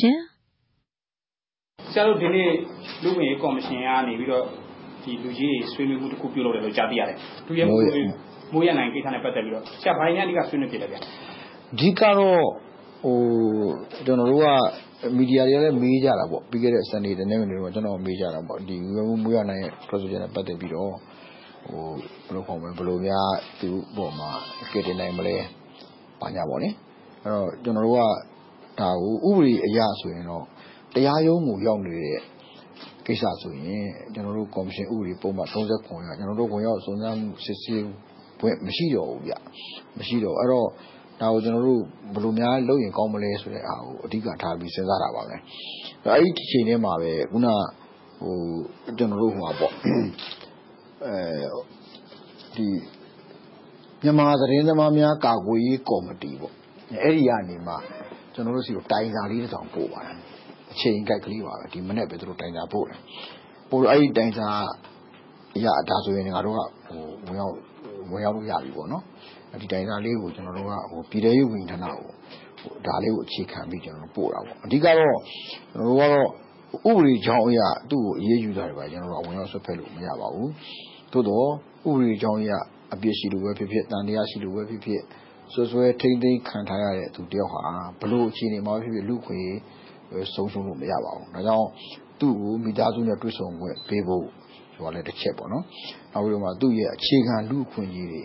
မဆုံးရှုံးစေဖို့ပေါ့နော်အခြေခံလူခွင့်ရေးဆိုတာအစုံပါပါတယ်ကျွန်တော်တို့ကဟိုရှိအနေနဲ့တွေ့ဖို့ညင်ပန်းနေချက်ဘူးမခံရဘူးလိုအပ်တဲ့စေဝါကုသမှုခံယူခွင့်စတာတွေပေါ့ဒါတွေအဲ့ဒီအ ခြေခံလူခွင့်ရေးတွေမဆုံးရှုံးစေဘူးမတိခက်မနစ်နာစေရေးအတွက်လိုအပ်တယ်လို့ဆောင်ရွက်ပေးဖို့ဆိုပြီးကျွန်တော်တို့ကပြည်ထောင်ရေးဝန်ကြီးဌာနကိုဟိုမြစ်တရားခံနေဖို့ဆိုကျွန်တော်တို့ဆုံးဖြတ်ပါတယ်အဲဆုံးဖြတ်တဲ့အတိုင်းပဲကျွန်တော်တို့ပြည်ထောင်ရေးဝန်ကြီးဌာနကိုစာလည်းရေးပြီးပါပြီအဲလက်မှတ်လည်းထိုးပြီးပါပြီအခုကျွန်တော်တို့ပို့ပို့ဖို့လုပ်နေပါပြီခင်ဗျဟုတ်ကဲ့ဆရာနောက်တစ်ခုကသူပြောရတဲ့အထက်မှာပေါ့နော်ဒီသူ့ရဲ့အထက်လူကြီးကခိုင်းလို့သူ ခိုင်းတယ်မလုပ်ရရင်အလုပ်ဖြုတ်မယ်ပါညာဆိုပြီးတရားရုံးမှာထွက်ဆိုသွားတာရှိရဆရာအဲ့တော့ဒီလိုပြောဆိုမှုကတော့ဒါနောက်ကျသူထိမ့်သိမ့်ခိုင်းတာ129ရက်ရှိရတယ်လို့သူပြောရတယ်ပေါ့ဒီလိုမိသားစုနဲ့ပေးမတွေ့ဘူး129ရက်ကြာတယ်ဒီလိုထင်းရောက်မှုတွေကတော့လူ့အခွင့်အရေးချိုးဖောက်တယ်လို့ပြောလို့ရလားဆရာ။အော်ဒီလိုပေါ့ဗျာဟိုကျွန်တော်တို့ အခြေခံ ကျွန်တော်တို့ ဒီ ကမ္ဘာလူ့ခွင့်ကြီးညာသဏ္ဍာန်မှာ လူတယောက်က မတရားဖန်ဆီးချုပ်နှောင်ရင်မခံရစေရဘူး ဒါ လူ့ခွင့်ကြီးမတရားဖန်ဆီးချုပ်နှောင်တယ်ဆိုရင်တော့ လူ့ခွင့်ချိုးဖောက်တာပေါ့ သို့တော့ဒီနေရာမှာလည်းဖန်ဆီးချုပ်နှောင်ပြီးလို့ရှိရင်လည်းပဲ မိသားစုနဲ့ တွေ့ရမယ် ဒါကကျွန်တော်ပြောခဲ့တဲ့ အခြေခံ လူ့ခွင့်ကြီးတွေပေါ့ ဒါတွေကို ချိုးပေါက်တယ်ဆိုရင်တော့ လူ့ခွင့်ချိုးပေါက်တာပေါ့ဆိုတော့ဒီကိစ္စမှာ လူ့ခွင့်ချိုးပေါက်ခြင်း ဟုတ်တယ် မဟုတ်ဘူးဆိုတော့ကျွန်တော်တို့ ဝင်ပြီးတော့ investigation ပေါ့နော်ဝင်ပြီးစုံစမ်းစစ်ဆေးမှုတစ်ခုလုပ်ဖို့လိုတာပေါ့ဟိုတော့တော့ဥပဒေကကျွန်တော်တို့ကိုဒီအခြေအနေမှာတရားရုံးကိုရောက်တော့အမှုကိုဝင်ရောက်စုံစမ်းစစ်ဆေးခွင့်မပြုထားဘူးဆိုတဲ့အတွက်ကြောင့်ဒါဒီလူခွေချိုးဖောက်မှုနဲ့အကျုံးဝင်သလားမဝင်ဘူးလားကိုကျွန်တော်တို့ကဒီနေရာကနေပေါ့ဟိုလို့တေချာမစုံစမ်းမစစ်ဆေးဘဲနဲ့အဆုံးဖြတ်ဖို့ကြတော့ဟိုမှားသွားမှာစိုးတယ်ပေါ့ဒါနဲ့ပတ်သက်လို့ကျွန်တော် comment ပေးဖို့နည်းနည်းခက်ပါတယ်လို့ဖြေချပေးရတယ်ဟုတ်ကဲ့ဆရာနောက်တစ်ခုကပေါ့ အခုသူ့မိသားစုကလေးတွေလည်းကြံခဲ့တယ်မိဦးသမီးလည်းကြံခဲ့တယ်ဒီတရားလည်းမရှိဘူးလို့သူတို့ဟိုတနေ့သတင်းစာရှင်းလင်းပွဲလုပ်တဲ့အခါပြောရတဲ့အခါကျတော့လူ့ခွင့်ရေးကော်မရှင်အနေနဲ့ရောဆရာဒီမိသားစုကိုဘယ်လိုမျိုးစောင့်ရှောက်မှုတောင်းဝင်တခုခုဥပဒေကြောင်းအရာကိုကောက်ွယ်မှုဘယ်လိုများလုပ်ဖို့အစီအစဉ်ရှိလဲဆရာကျွန်တော်တို့ကဒီအမျိုးသမီးပေါ့သူ့ရဲ့ဇနီးတဲ့မိသားစုအနေနဲ့ဘယ်လိုလူ့ခွင့်ချိုးဖောက်မှုနစ်နာမှုရှိတယ်လဲဆိုတာကိုကျွန်တော်တို့ကိုလေ့လာဖို့အစီအစဉ်ရှိပါတယ်အဲကျွန်တော်တို့ကဆက်ပြီးလုပ်သွားဖို့အစီအစဉ်ရှိပါတယ် ဟုတ်ကဲ့အခုဆိုရင်သူတို့ပြောတဲ့ထဲမှာသူတို့ဆွင့်ထိတ်လိုက်မှုတွေလည်းရှိနေတယ်ဆရာဒီအသက်အနေရပဲဖြစ်ဖြစ်ကိုယ်ရင်လုံးတွေပဲဖြစ်ဖြစ်ဒီလိုမျိုးထိန်းသိမ်းဆောင်ရှောက်မှုပိုင်းအောင်ဆရာအဲအဲအဲ့ဒါအဲ့ဒါကိုကျွန်တော်ပြောတာပေါ့ဟိုတဘောကတော့ဒီကိစ္စကိုကျွန်တော်တို့စောင့်ကြည့်နေပြီဆိုတာကိုပြည်ထောင်ရေးကိုကျွန်တော်တို့အသိပေးလိုက်တာပါပဲကျွန်တော်ပြောတာကဒူရဲမှုမိုးရနိုင်အပါအဝင်ပေါ့နော်သူ့ရဲ့မိသားစုကိုသူတို့ရဲ့လူခွင့်ရေးကိုအခြေခံလူခွင့်ရေးကိုမထိခိုက်စေဖို့လုပ်ပေးပါလို့မြေတရခန္ဓာ အဲ့တော့ ဒီပေါ်မှာ ပြည်ထောင်ရေးဝန်ကြီးဌာနအနေနဲ့ဒါလေးလေးစားစား လုပ်သွားမယ်တဘော ရှိပါတယ်။ဟောကျွန်တော်တို့ အသိပေးလိုက်ပြီ ဒါကို ကျွန်တော်တို့ စောင့်ကြည့်နေပြီဆိုတဲ့အတွက်ကြောင့် သူလည်းဟိုတတိထားပြီး လုပ်သွားမယ်လို့ ကျွန်တော်တို့ ယုံကြည်ပါတယ်။ဟုတ်ကဲ့ဆရာအဲ့ဒါဖြစ်တဲ့ဌာနကျေးဇူးတင်ပါတယ်။ဟောဟုတ်ကဲ့ကျေးဇူးတင်ပါတယ်။ဒါကတော့ Reuters သတင်းထောက် နှစ်ဦးနဲ့ ဆက်ဆက်ပြီးတော့ဖန်စီထိမ့်သိမ်းခံနေရတဲ့ ဒုရဲမှုမိုးရနိုင်ရဲ့ အမှုအပေါ်မှာ မြန်မာနိုင်ငံ အမျိုးသားလူ့အခွင့်အရေးကော်မရှင်က ဘယ်လိုဆောင်ရွက်သွားမလဲဆိုတာနဲ့ ပတ်သက်ပြီး အဖွဲ့ဝင် ဦးယုလွင်အောင်ကို ကျမတို့သတင်းထောက် ကိုကျော်စောဝင်း တွေ့ဆုံမေးမြန်းတင်ပြခဲ့တာပါ။ဟုတ်ကဲ့ တဆက်တည်းပါပဲရှင်။နိုင်ငံတော်အစိုးရ လျှို့ဝှက်ချက်အက်ဥပဒေနဲ့ ဖမ်းဆီးခံထားရတဲ့ Reuters သတင်းထောက် နှစ်ယောက်ရဲ့ အမှုနဲ့ပတ်သက်လို့ ဘယ်သူ့ကိုမှ ကာကွယ်မနေဘဲ အမှန်တရားကိုသာ အခြေခံပြီး ဆုံးဖြတ်ဖို့လိုနေပြီးဒါမှသာ မြန်မာနိုင်ငံရဲ့ တရားစီရင်ရေး ဂုဏ်သိက္ခာရှိမှာဖြစ်တယ်ဆိုတဲ့ အမြင်နဲ့ သုံးသပ်ချက်တွေလည်း ရှိနေပါတယ်။ဒီလိုအမြင်နဲ့ သုံးသပ်ချက်တွေကိုတော့ ကျမ ဆက်ပြီးပြောပြချင်ပါတယ်ရှင်။ ပြည်တွင်းပြည်ပနဲ့ ကမ္ဘာ့အဖွဲ့အစည်းအသီးသီးက စိတ်ဝင်တစား စောင့်ကြည့်နေတဲ့ Reuters သတင်းသမား နှစ်ယောက်ရဲ့ အမှုဟာ ပြီးခဲ့တဲ့ သောကြာ ဧပြီလ ၂၀ ရက်နေ့ ရုံးချိန်းအပြီးမှာတော့ ပိုပြီး အာရုံထား စိတ်ဝင်စားမှုတွေ မြင့်တက်လာခဲ့ပါတယ်။တရားလိုပြသက်သေ ဒုရဲမှူး မိုးရန်နိုင်က Reuters သတင်းသမား နှစ်ယောက်ကို အကွက်ချ ထောင်ချောက်ဆင် ဖမ်းဆီးခဲ့တာလို့ တရားရုံးမှာ ထွက်ဆိုခဲ့တာကြောင့် ဖြစ်ပါတယ်။နိုင်ငံတော်လျှို့ဝှက်ချက် အက်ဥပဒေနဲ့ ဖမ်းဆီးခံထားရတဲ့ Reuters သတင်းသမား နှစ်ယောက်ရဲ့ အမှုနဲ့ ပတ်သက်ပြီး တရားစွဲဖို့ ဆက်ပြီး သင့်မသင့်ဆိုတာ အပါအဝင် အမှုကို အမှန်တရားအတွက် တရားရုံးက ပြန်လည် သုံးသပ်သင့်တာတွေ လုပ်သင့်ပြီလို့ ပြန်ကြားရေးဝန်ကြီးဟောင်း ဦးရဲထွဋ်က သုံးသပ်ပါတယ် ၂၀၁၇ ဒီဇင်ဘာလ ၁၂ ရက်နေ့ သူတို့ကို ဖမ်းတဲ့အချိန်မှာ အစိုးရအဖွဲ့တို့ ပြည်ထဲရေးတို့က သိထားတဲ့ သတင်းအချက်အလက်တွေနဲ့ အခုနောက်ဆုံးထွက်ပေါ်လာတဲ့ သတင်းအချက်အလက်တွေက ကွဲလွဲလာတာပေါ့။ဒါကြောင့်မို့ ကျနော့်အမြင်ကတော့ အစိုးရအဖွဲ့အနေနဲ့ရော ပြည်ထဲရေးအနေနဲ့ရော ဒီ ရိုက်တာသတင်းထောက်နှစ်ယောက်ရဲ့အမှုကို ဘယ်လိုကိုင်တွယ်မလဲဆိုတာကို ပြန်လည်စဉ်းစားသုံးသပ်မယ့် အချိန်ရောက်ပြီလို့ ကျနော်တော့ မြင်ပါတယ်။သူတို့ ဖမ်းခံရတဲ့ ဖြစ်စဉ်က စကတည်းကိုက သံသယဖြစ်ဖွယ်ရာ အချက်တွေ ရှိနေတယ်။အခု ဒုရဲမှူးရဲ့ ထွက်ဆိုချက် ပေါ်လာတဲ့အခါမှာ အဲဒီ သံသယတွေ မေးခွန်းထုတ်စရာ အချက်တွေက ပိုခိုင်မာသွားတာပေါ့။ဒီအပေါ်မှာ မူတည်ပြီးတော့မှ အစိုးရအဖွဲ့နဲ့ ဝန်ကြီးဌာနအနေနဲ့ ပြန်စဉ်းစားသင့်တယ်လို့ မြင်တယ်။နောက်တခုကတော့ မြန်မာနိုင်ငံ ရဲတပ်ဖွဲ့ကဒီဒုရဲမှူးရဲ့အမှုနဲ့ ဒုရဲမှူးရဲ့ မိသားစုကို ကိုင်တွယ်ဆောင်ရွက်ပုံကလည်း အစိုးရနဲ့ ဝန်ကြီးဌာနအပေါ်မှာ ပိုပြီးတော့မှ လူတွေရဲ့အမြင် မှားစေတယ်၊ပုံရိပ်ကို ထိခိုက်စေတယ်လို့ ကျနော်မြင်ပါတယ်။ဒီအမှုဟာ နိုင်ငံရေးနဲ့ ဆက်နွယ်နေတဲ့ အမှုဖြစ်တာမို့ နိုင်ငံနဲ့အတူ တရားဥပဒေစီရင်ရေးရဲ့ ဂုဏ်သိက္ခာအတွက် အရေးကြီးတဲ့အမှုဖြစ်တယ်။ဒါကြောင့် မှန်မှန်ကန်ကန် ဆုံးဖြတ်ဖို့လိုမယ်လို့လည်း တရားလွှတ်တော်ရှေ့နေ ဦးကြီးမြင့်က ထောက်ပြပါတယ်။“ရခိုင်ကိစ္စမှာ ကျနော်တို့ ကမ္ဘာ့အလယ်မှာ တော်တော်လေးကို လုံခြုံရေးကောင်စီအထိ ရောက်သွားပြီးတော့ ဖိအားပေးခံနေရတဲ့ အခြေအနေမှာ ဒီဟာကို ဖော်ထုတ်တယ်လို့ ယူဆတဲ့ သတင်းထောက်တွေအပေါ်မှာ တုံ့ပြန်ပုံ တုံ့ပြန်နည်းက တခြားပုံစံနဲ့ တုံ့ပြန်တယ်ဆိုတာ ပုံစံတစ်မျိုးပေါ့နော်။အခုဥစ္စာကြီးက အကွက်ဆင်ပြီးတော့ သေသေချာချာ လုပ်တယ်ဆိုတာကပေါ်သွားပြီ။ပေါ်သွားပြီ ဖြစ်တဲ့အတွက်ကြောင့်မို့ အဲ့ဒါကိုချက်လက်နဲ့ ကာလို့မရတော့ဘူး။ပြည်တွင်းမှာလည်း အရမ်းနေခဲရိုက်တာပဲ။လုံးဝ တရားဥပဒေ စိုးမိုးရေးကို လူတွေက မယုံကြည်ကြတော့ဘူး။ပြည်ပမှာလည်း အကြီးအကျယ် ဂယက်ရိုက်မယ်လို့ ကျနော် ယုံကြည်ပါတယ်။အဲ့တော့ ဒီအမှုဟာ ကျနော့်ရဲ့ နိုင်ငံရေးအမြင်အရ ပြောရင်တော့ မြန်မြန်ရုပ်သိမ်းလိုက်တာ ကောင်းတယ်လို့ ကျနော်ကတော့ ဒီလိုယူဆတယ်။ဆက်သွားလေ ဆိုးလေ ဆိုးလိမ့်မယ်လို့ ပြောချင်ပါတယ်ဗျာ။အမှုဟာ စုံစမ်းစစ်ဆေးနေဆဲဖြစ်ပေမယ့် ထောင်ချောက်ဆင်ဖမ်းဆီးခဲ့တယ်ဆိုတဲ့ ထွက်ချက်ကြောင့် အမှုဟာ အရေးပါတဲ့ အပြောင်းအလဲတွေ ဖြစ်သွားနိုင်တယ်လို့လည်း မန္တလေးမြို့က တရားလွှတ်တော်ရှေ့နေ ဦးသိန်းသန်းဦးက သုံးသပ်ပါတယ်။“ဒါအမှုက စုံစမ်းစစ်ဆေးဆဲ ကြားနာဆဲ အမှုဖြစ်တဲ့အတွက် ဒီအမှုနဲ့ပတ်သက်ပြီးတော့ အမှုရဲ့ အမှားအမှန် ပြောစရာမရှိဘူး။သို့ရာတွင်ကျနော်တို့ရိုက်တာသတင်းဌာန သတင်းသမားတွေကို နိုင်ငံတော်လျှို့ဝှက်ချက်အက်ဥပဒေနဲ့ တရားစွဲထားတဲ့ကိစ္စပေါ့နော်။ဒီဟာကြီးကတော့ တော်တော်အရေးကြီးတယ်။တကမ္ဘာလုံးကလည်း ဒီအမှုကို စောင့်ကြည့်နေတယ်။ကျနော်တို့ တရားရုံးတွေက တရားဥပဒေနဲ့အညီ လွတ်လွတ်လပ်လပ် စုံစမ်းစစ်ဆေးစီရင်ခွင့်ရှိမရှိဆိုတဲ့ ပြဿနာပေါ့နော်။အဲ့ဒီဟာနဲ့ပတ်သက်လို့ ဒီအမှုက အဖြေဖြစ်မယ်လို့ ကျနော်ယူဆတယ်။အရင်က ဦးဝင်းထိန်တွေကတော့ပြောခဲ့တာပေါ့ဗျာ။ဒီသတင်းသမား တယောက်က ထောင်ဖမ်းခံရတာ ဖြစ်တယ်ဆိုတဲ့ကိစ္စကတော့ ဒုရဲမှူး မိုးရန်နိုင်ကို စစ်ဆေးပြီးတဲ့အခါမှာ လုံးလုံးကြီး ပေါ်သွားပြီ။အဲ့ဒီအခြေအနေမျိုး ဖြစ်နေတယ်လို့ ကျနော်တို့ ပြောရမှာပါပဲ။ ဒါကျနော်ထွက်ချက်တွေအရပြောတာပါ။အထူးသဖြင့်တော့ ပြည်ထဲရေးနဲ့ ပတ်သက်ပြီးဖြစ်လာတဲ့အမှုတွေမှာ မှန်မှန်ကန်ကန်ဖြစ်ဖို့ဆိုတာ ခက်ခဲတာမို့ လွတ်လပ်တဲ့ တရားစီရင်ရေး ဘယ်လောက်ရှိမလဲဆိုတာကိုလည်း စောင့်ကြည့်ဖို့လိုမယ်လို့ ဦးသိန်းသန်းဦးက ပြောပါတယ်။“ကျနော်တို့နိုင်ငံမှာတော့ ပြည်ထဲရေးက တရားလိုလုပ်တဲ့အမှုတွေမှာ တရားမျှတမှု ကျနော်တို့ မရဘူးဗျ။ဒါပြောင်ပြောရလို့ရှိရင် ကျနော်အခု နိုင်ငံတော်ပုန်ကန်မှုတွေ ကျနော်လိုက်နေတာ။ပြည်ထဲရေးက တရားလိုလုပ်ပါတယ်။အဲ့ဒီအမှုတွေမှာ ဥပမာအားဖြင့် ရာဇဝတ်ကျင့်ထုံးပုဒ်မ ၁၆၁အရ သက်သေခံမဝင်တဲ့ ရဲဆီထွက်ချက် Statement to the Police တွေကို သက်သေခံတင်သွင်းပြီးတော့ တောက်လျှောက် ဥပဒေရုံးကလည်းတင်တယ် တရားရုံးကလည်း လက်ခံတယ်ဆိုတဲ့ အနေအထားမျိုးတွေရှိတယ်။ဒါကျနော်တို့ပြည်တွင်းပြဌာန်းချက်နဲ့ နိုင်ငံတကာစံတွေနဲ့ လုံးဝမကိုက်ညီပါဘူး။အဲ့ဒါမျိုးတွေ ကြုံနေရတော့ ဒီအမှုမှာလည်း အဲ့လို ကြုံလာရမလား မကြုံလာဘူးလားဆိုတာ ကျနော်တို့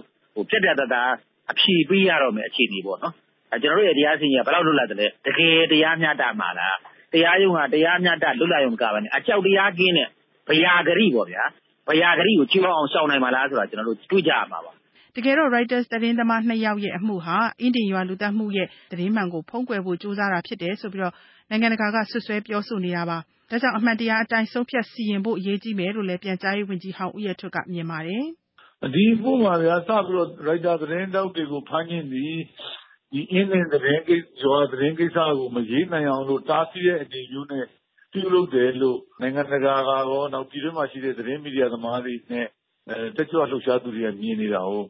ဒီသတင်းချက်လက်အသစ်တွေ ပေါ်လာတဲ့အချိန်မှာ အဲ့ဒါတွေကို ထည့်သွင်းမစဉ်းစားဘဲနဲ့ အရင်တိုင်းပဲ အစိုးရနဲ့ ဝန်ကြီးဌာန ရပ်တည်နေမယ်ဆိုတော့ မြန်မာနိုင်ငံနဲ့ အစိုးရရဲ့ ပုံရိပ်က ဘယ်လိုမှ ကောင်းစရာမရှိဘူးပေါ့။ဒါကြောင့်မို့လို့ကျွန်တော်ကဘာအမှုကို ဘာလုပ်ရမလဲဆိုတော့တော့ မပြောလိုပါဘူး။သို့တော့နောက်ဆုံးပေါ်ထွက်လာတဲ့ သတင်းအချက်အလက်တွေကို ထည့်သွင်းစဉ်းစားပြီးတော့မှ လိုအပ်တဲ့ သုံးသပ်မှုတွေ လုပ်သင့်အမှန်တရားကိုပဲ အခြေခံသင့်တယ်။အခုချိန်မှာ ဘယ်သူ့မှ ကာကွယ်နေဖို့ မလိုတော့ဘူးလို့ပဲ ကျွန်တော်မြင်ပါတယ် တဆက်တည်းပါပဲရှင် Reuters သတင်းသမား နှစ်ယောက်ရဲ့ အမှုနဲ့ပတ်သက်ပြီး ထောင်ချောက်ဆင် ဖမ်းဆီးတယ်ဆိုတဲ့ ထွက်ချက်ရှိထားတဲ့ ဒီအမှုကို ပြည်တွင်းပြည်ပနဲ့အတူ ကမ္ဘာ့အဖွဲ့အစည်းတွေက စောင့်ကြည့်နေတာမို့ တရားစီရင်ရေး တည်မတ်ဖို့အရေးကြီးတယ်လို့လည်း တရားလွှတ်တော်ရှေ့နေတဦးဖြစ်တဲ့ ဦးရောဘတ်စန်းအောင်ကလည်း ထောက်ပြပါတယ်။ ရိုက်တာသတင်းထောက်တယောက်ရဲ့ အမှုကိစ္စက သူတို့တွေဟာ ပြစ်မှုကျူးလွန်သူတွေ မဟုတ်ဘူး။ထောင်ဖမ်းခံရတယ်ဆိုတဲ့ အနေအထားက တရားစီရင်ရေးနဲ့ တရားဥပဒေစိုးမိုးရေးပုံရိပ်ကို လမ်းကပုတ်ဖမ်းသလို အရိပ်မဲကျနေတယ်။ဒါမဖြစ်သင့်တဲ့ အစဉ်အလာတရပ်ကို ဖြစ်သွားခဲ့တာဆိုတော့ သူတို့အပေါ်မှာ တရားရုံးတော်က သေသေချာချာ စဉ်းစားပြီးတော့ တရားသေလွှတ်ပေးဖို့ပဲ လိုတယ်လို့ ကျနော်တို့က သုံးသပ်တယ်ပေါ့နော်။ကျနော်တို့ရဲ့ ဆင်ခြင်တုံတရားကတော့ အဲလိုရှိတယ်။ အခုဟာက ထောင်ဖမ်းတယ်ဆိုတာ Rule of Law နဲ့ ဆန့်ကျင်ဘက်ပဲ။အင်္ဂလိပ်ခေတ်တုန်းက ဖြစ်ခဲ့ဖူးပါတယ်။ဘိန်းဖြစ်ဖမ်းတယ်ဆိုတာ။အခု အဲဒီလိုမျိုး ဖြစ်နေပါတယ်။နိုင်ငံတော်သမ္မတကြီးအနေနဲ့ရော တရားစီရင်ပိုင်းဆိုင်ရာ အကြီးအကဲတွေလည်းပဲ လေးလေးနက်နက် စဉ်းစားပြီးတော့ အမှန်အရာကို ဆုံးဖြတ်ပေးပါလို့ပဲ ကျနော်တို့က တင်ပြချင်ပါတယ်။ဒီကိစ္စမှာ ပြည်သူလူထုတရပ်လုံးကလည်း ဝိုင်းဝန်းအာရုံစိုက်နေသလို ကမ္ဘာ့နိုင်ငံတွေရောကုလသမဂ္ဂရော အာရုံစိုက်တဲ့ အမှုကိစ္စနဲ့ ဆက်နွယ်နေတာဖြစ်တော့ မြန်မာနိုင်ငံရဲ့ တရားစီရင်ရေးစမ်းသပ်တဲ့ပွဲ ဖြစ်နေတယ်။ဒါကို အာဏာနဲ့ဖိပြီးတော့ ဖုံးမယ်ဆိုရင်လည်း တနေ့သောအခါ ပြန်ပေါ်မှာပဲလို့ ပြောချင်ပါတယ်။” Reuters သတင်းဌာနရဲ့ သတင်းထောက်တွေဖြစ်ကြတဲ့ ကိုဝလုံးနဲ့ ကိုကျော်စိုးဦးတို့ကို ထောင်ချောက်ဆင် ဖမ်းဆီးဖို့အတွက် ရဲမှူးချုပ် တင်ကိုကိုက ညွှန်ကြားခဲ့တယ်လို့ တရားလိုပြသက်သေ ဒုရဲမှူးက ထွက်ဆိုခဲ့ပေမယ့် ရဲမှူးချုပ် တင်ကိုကိုကို ကျမတို့ RFA မြန်မာပိုင်းက ဆက်သွယ်ဖို့ ကြိုးစားခဲ့ပေမယ့် ခုချိန်ထိ ဆက်သွယ်လို့ မရခဲ့ပါဘူး။ ဒါ့အပြင်လည်း ပြည်ထဲရေးဝန်ကြီးဌာနက ရဲမှူးချုပ် တင်ကိုကိုနဲ့ ပတ်သက်ပြီးဘယ်လိုစစ်ဆေးနေသလဲဆိုတာကိုလည်း အခုချိန်ထိသတင်းထုတ်ပြန်ခြင်း မရှိသေးပါဘူး။ RFA မြန်မာပိုင်းအစီအစဉ်တွေကို ဆက်လက် အသံလွှင့်ပေးနေပါတယ်။အခုတော့ ဖမ်းခံထားရတဲ့ ဒုရဲမှူးဇနီးနဲ့လည်း မအိက ဆက်သွယ်မေးမြန်းထားတယ်နော်။ဟုတ်ပါတယ်။ Reuters သတင်းထောက် နှစ်ဦးရဲ့ အမှုနဲ့ ဆက်စပ်ပြီးရဲစည်းကမ်းထိန်းသိမ်းရေး ဥပဒေ ၁၆နဲ့ ဖမ်းဆီးစစ်ဆေးခံနေရတဲ့ ဒုရဲမှူး မိုးရန်နိုင်ဟာ အပြစ်မရှိဘဲ မတရားဖမ်းဆီးခံရတာလို့ ဇနီးဖြစ်သူ ဒေါ်တူးတူးက ပြောပါတယ်။ ဒုရဲမှူး ဖမ်းဆီးခံရတဲ့ အခြေအနေတွေအပါအဝင် လက်ရှိ မိသားစုကို နေအိမ်လိုင်းခန်းကနေ ဖယ်ရှားခိုင်းတဲ့ အခြေအနေတွေနဲ့ ပတ်သက်ပြီး ဒေါ်တူးတူးကိုကျမဆက်သွယ်မေးမြန်းထားတာ နားဆင်ရမှာပါ။အခု ဒေါ်တူးတူးက ဘယ်မှာများ ရှိနေတာပါလဲရှင်။ဒေါ်တူးတူးတို့ကို လိုင်းခန်းကနေပြီးတော့ဖယ်ရှားခိုင်းတယ်လို့ သိရလို့ပါ။အခု ကျမ အမျိုးသားရဲ့အိမ်မှာ ရောက်နေပါတယ်။စစ်ကိုင်းတိုင်း ရွှေဘိုခရိုင် ခင်ဦးမြို့နယ်။ဟုတ်ကဲ့ ဘယ်နေ့က ပြောင်းလာတာပါလဲရှင်။ဟုတ်ကဲ့။မနေ့ကပါရှင်။ ဟုတ်ကဲ့ ဒီလိုင်းခန်းကနေပြီးတော့ ဖယ်ရှားခိုင်းတဲ့ကိစ္စနဲ့ ပတ်သက်ပြီးတော့ ဒီအပေါ်မှာ ဘယ်လိုမြင်လဲရှင့်။ကျမတော့ ဘာမှမပြောလိုတော့ပါဘူးလို့ပြောချင်ပါတယ်။ဟုတ်ဘာကြောင့်ပြောင်းခိုင်းတယ်လို့ရော အတိအကျပြောလားရှင့်။မပြောပါဘူးရှင့် အဲလိုတော့ပြောဟုတ်ကဲ့ ပြောင်းခိုင်းတယ်ဆိုတာကရော ဘယ်သူ့ညွှန်ကြားချက်နဲ့လဲ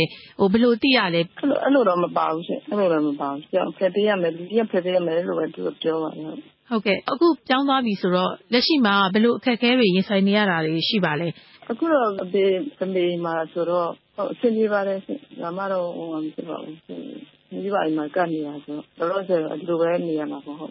။ရှေ့အတွက်ရော ဘာတွေအစီအစဉ်ရှိပါလဲရှင့် ဒေါ်တူးတူးအနေနဲ့လေ။ဟုတ် ကျမဘယ်လိုအဲ့ဒါတွေ ရှေ့ကို မတွေးရသေးဘူးရှင်မတွေးလည်း မတွေးရသေးပါဘူးဟုတ်ကျမအမျိုးသား အမြန်ဆုံးလုပ်ပြီးတော့မှလည်းကျမ စဉ်းစားရမှာပါရှင်ဟုတ်ကဲ့ လောလောဆယ်ဒီလိုပဲပေါ့မိဘတွေအိမ်နဲ့ကတ်စားရုံပဲ ရှိရမယ်လေ ကျန်တာတွေကတော့ နောက်တူတော့နောက်ဆိုရင်တော့ဒီလိုမျိုးတော့ရှိရမှာမဟုတ် ဟုတ်ကဲ့ ဒေါ်တူးတူးမှာ အခု သားသမီး ဘယ်နှယောက်ရှိလဲရှင်3ယောက်3ယောက်ပါရှင်ဟုတ်ဟုတ်ကဲ့ ဒီကလေးတွေအတွက်ကိုဒေါ်တူးတူး ဘာတွေများဟိုဆောင်ရွက်ဖို့ရှိမလဲရှင်စီစဉ်ထားတယ်ရှိလဲရှင်လောလောဆယ် သူတို့အတွက် ဘာမှကိုမရှိသေးတာလေးရှင်အခုဆိုရင် အငယ်မလေးကခွန်တန်းဖြည့်ထား7တန်းပေါ့ အောင်တဲ့နဲ့ထွက်နေပြီးအောင်တယ်ဆို7တန်းတက်ရမှာပေါ့ မာတကယ်ဆို သူများတကာတွေ ကျူရှင်နေပါတော့တက်နေကြတယ်ကျွန်တော်ဟိုရောင်တရားလည်းဘာမှအောင်ပြင်ဆင်ရလို့ပေါ့အခု ဒေါ်တူတူတို့ရဲ့ဖြစ်ပျက်တွေကို သိပြီးတော့ကုဖို့ ကမ်းလှမ်းတာတွေလည်း ရှိရလို့ သိရတယ် ဆိုတော့ အဲ့ဒါတွေနဲ့ ပတ်သက်ပြီးတော့ ဒေါ်တူတူဘာမှပြောချင်လဲ အကူအညီတွေကိုလည်း ဒေါ်တူတူတို့က လက်မခံဘူးဆိုတာမျိုးလည်း ကြားရတယ် ဘာကြောင့်လို့ ပြောနိုင်မလဲရှင်ကျမလူတွေ ထင်သေးမှကြောက်တယ်ရှင်ကြောက်တယ်ကျမ ယောက်ျားကလည်း အဲ့လိုမျိုးပတ်စံနေကြီးဟို ဒီဟာကိုခူလုံးလုပ်ပြီးတော့ ယူတယ်ဆိုတဲ့အမြင်ကို သူများရဲ့အမြင်မှာ ကျမ တို့က လိုလားမှမဟုတ်ဘူး အဲကြောင့်မို့ လက်မခံနိုင်ပါပါရှင်ဟုတ်ကဲ့ဟုတ်ကဲ့ဟိုရဲမှုနဲ့ ပတ်သက်ပြီးတော့ မေးချင်ပါတယ် အခု ရဲမှုမိုးရနိုင်ဖန်ဆီးခံရတဲ့ကိစ္စနဲ့ ပတ်သက်ပြီးတော့ ဒေါ်တူးတူးက ဘယ်လိုမြင်လဲရှင်ဘယ်လိုမြင်လဲဆို သူတို့ ကျမတို့ကမတရားလုပ်နေကြတာပဲဒီဒီကိုတပည့်တာဟိုဘလိုကဘလကိုရတာသူရတသမီးပဲလေတော့ဘာသာလာဆိုသူတို့မှမိဘပဲလေ ကိုသားသမီးကိုတော့သူတို့တွေ ထားမင်းပြီးတော့ ဒီလိုမျိုး မတော်ကိုချစ်ခါရဆိုတော့ လူမကို မဖြစ်တဲ့ ကိစ္စပါဒါကြီးကိုတက်ဖွဲ့ရတော့ကိုသားသမီးဖြစ်တဲ့ဒီကိုလည်းအောင်နေတာကို ဒီလိုနေကြည့်တယ်ဆိုတာဟာဘလို့လုပ်ပြီးတော့အဲ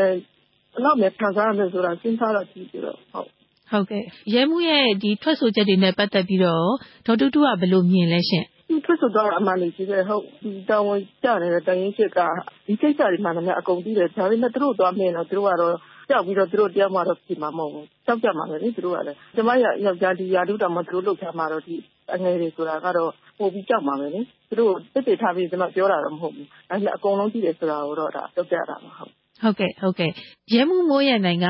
အခုဒီသတင်းတောက်တွေကိုနော်အင်းနေရွာလူတန်းမှုတွေနဲ့ ပတ်သက်ပြီးတော့ သတင်းပေးတယ်ဆိုပြီးတော့ဖန်ဆီးခံရတာပေါ့လေဆွဆွဲဖန်ဆီးခံရတာ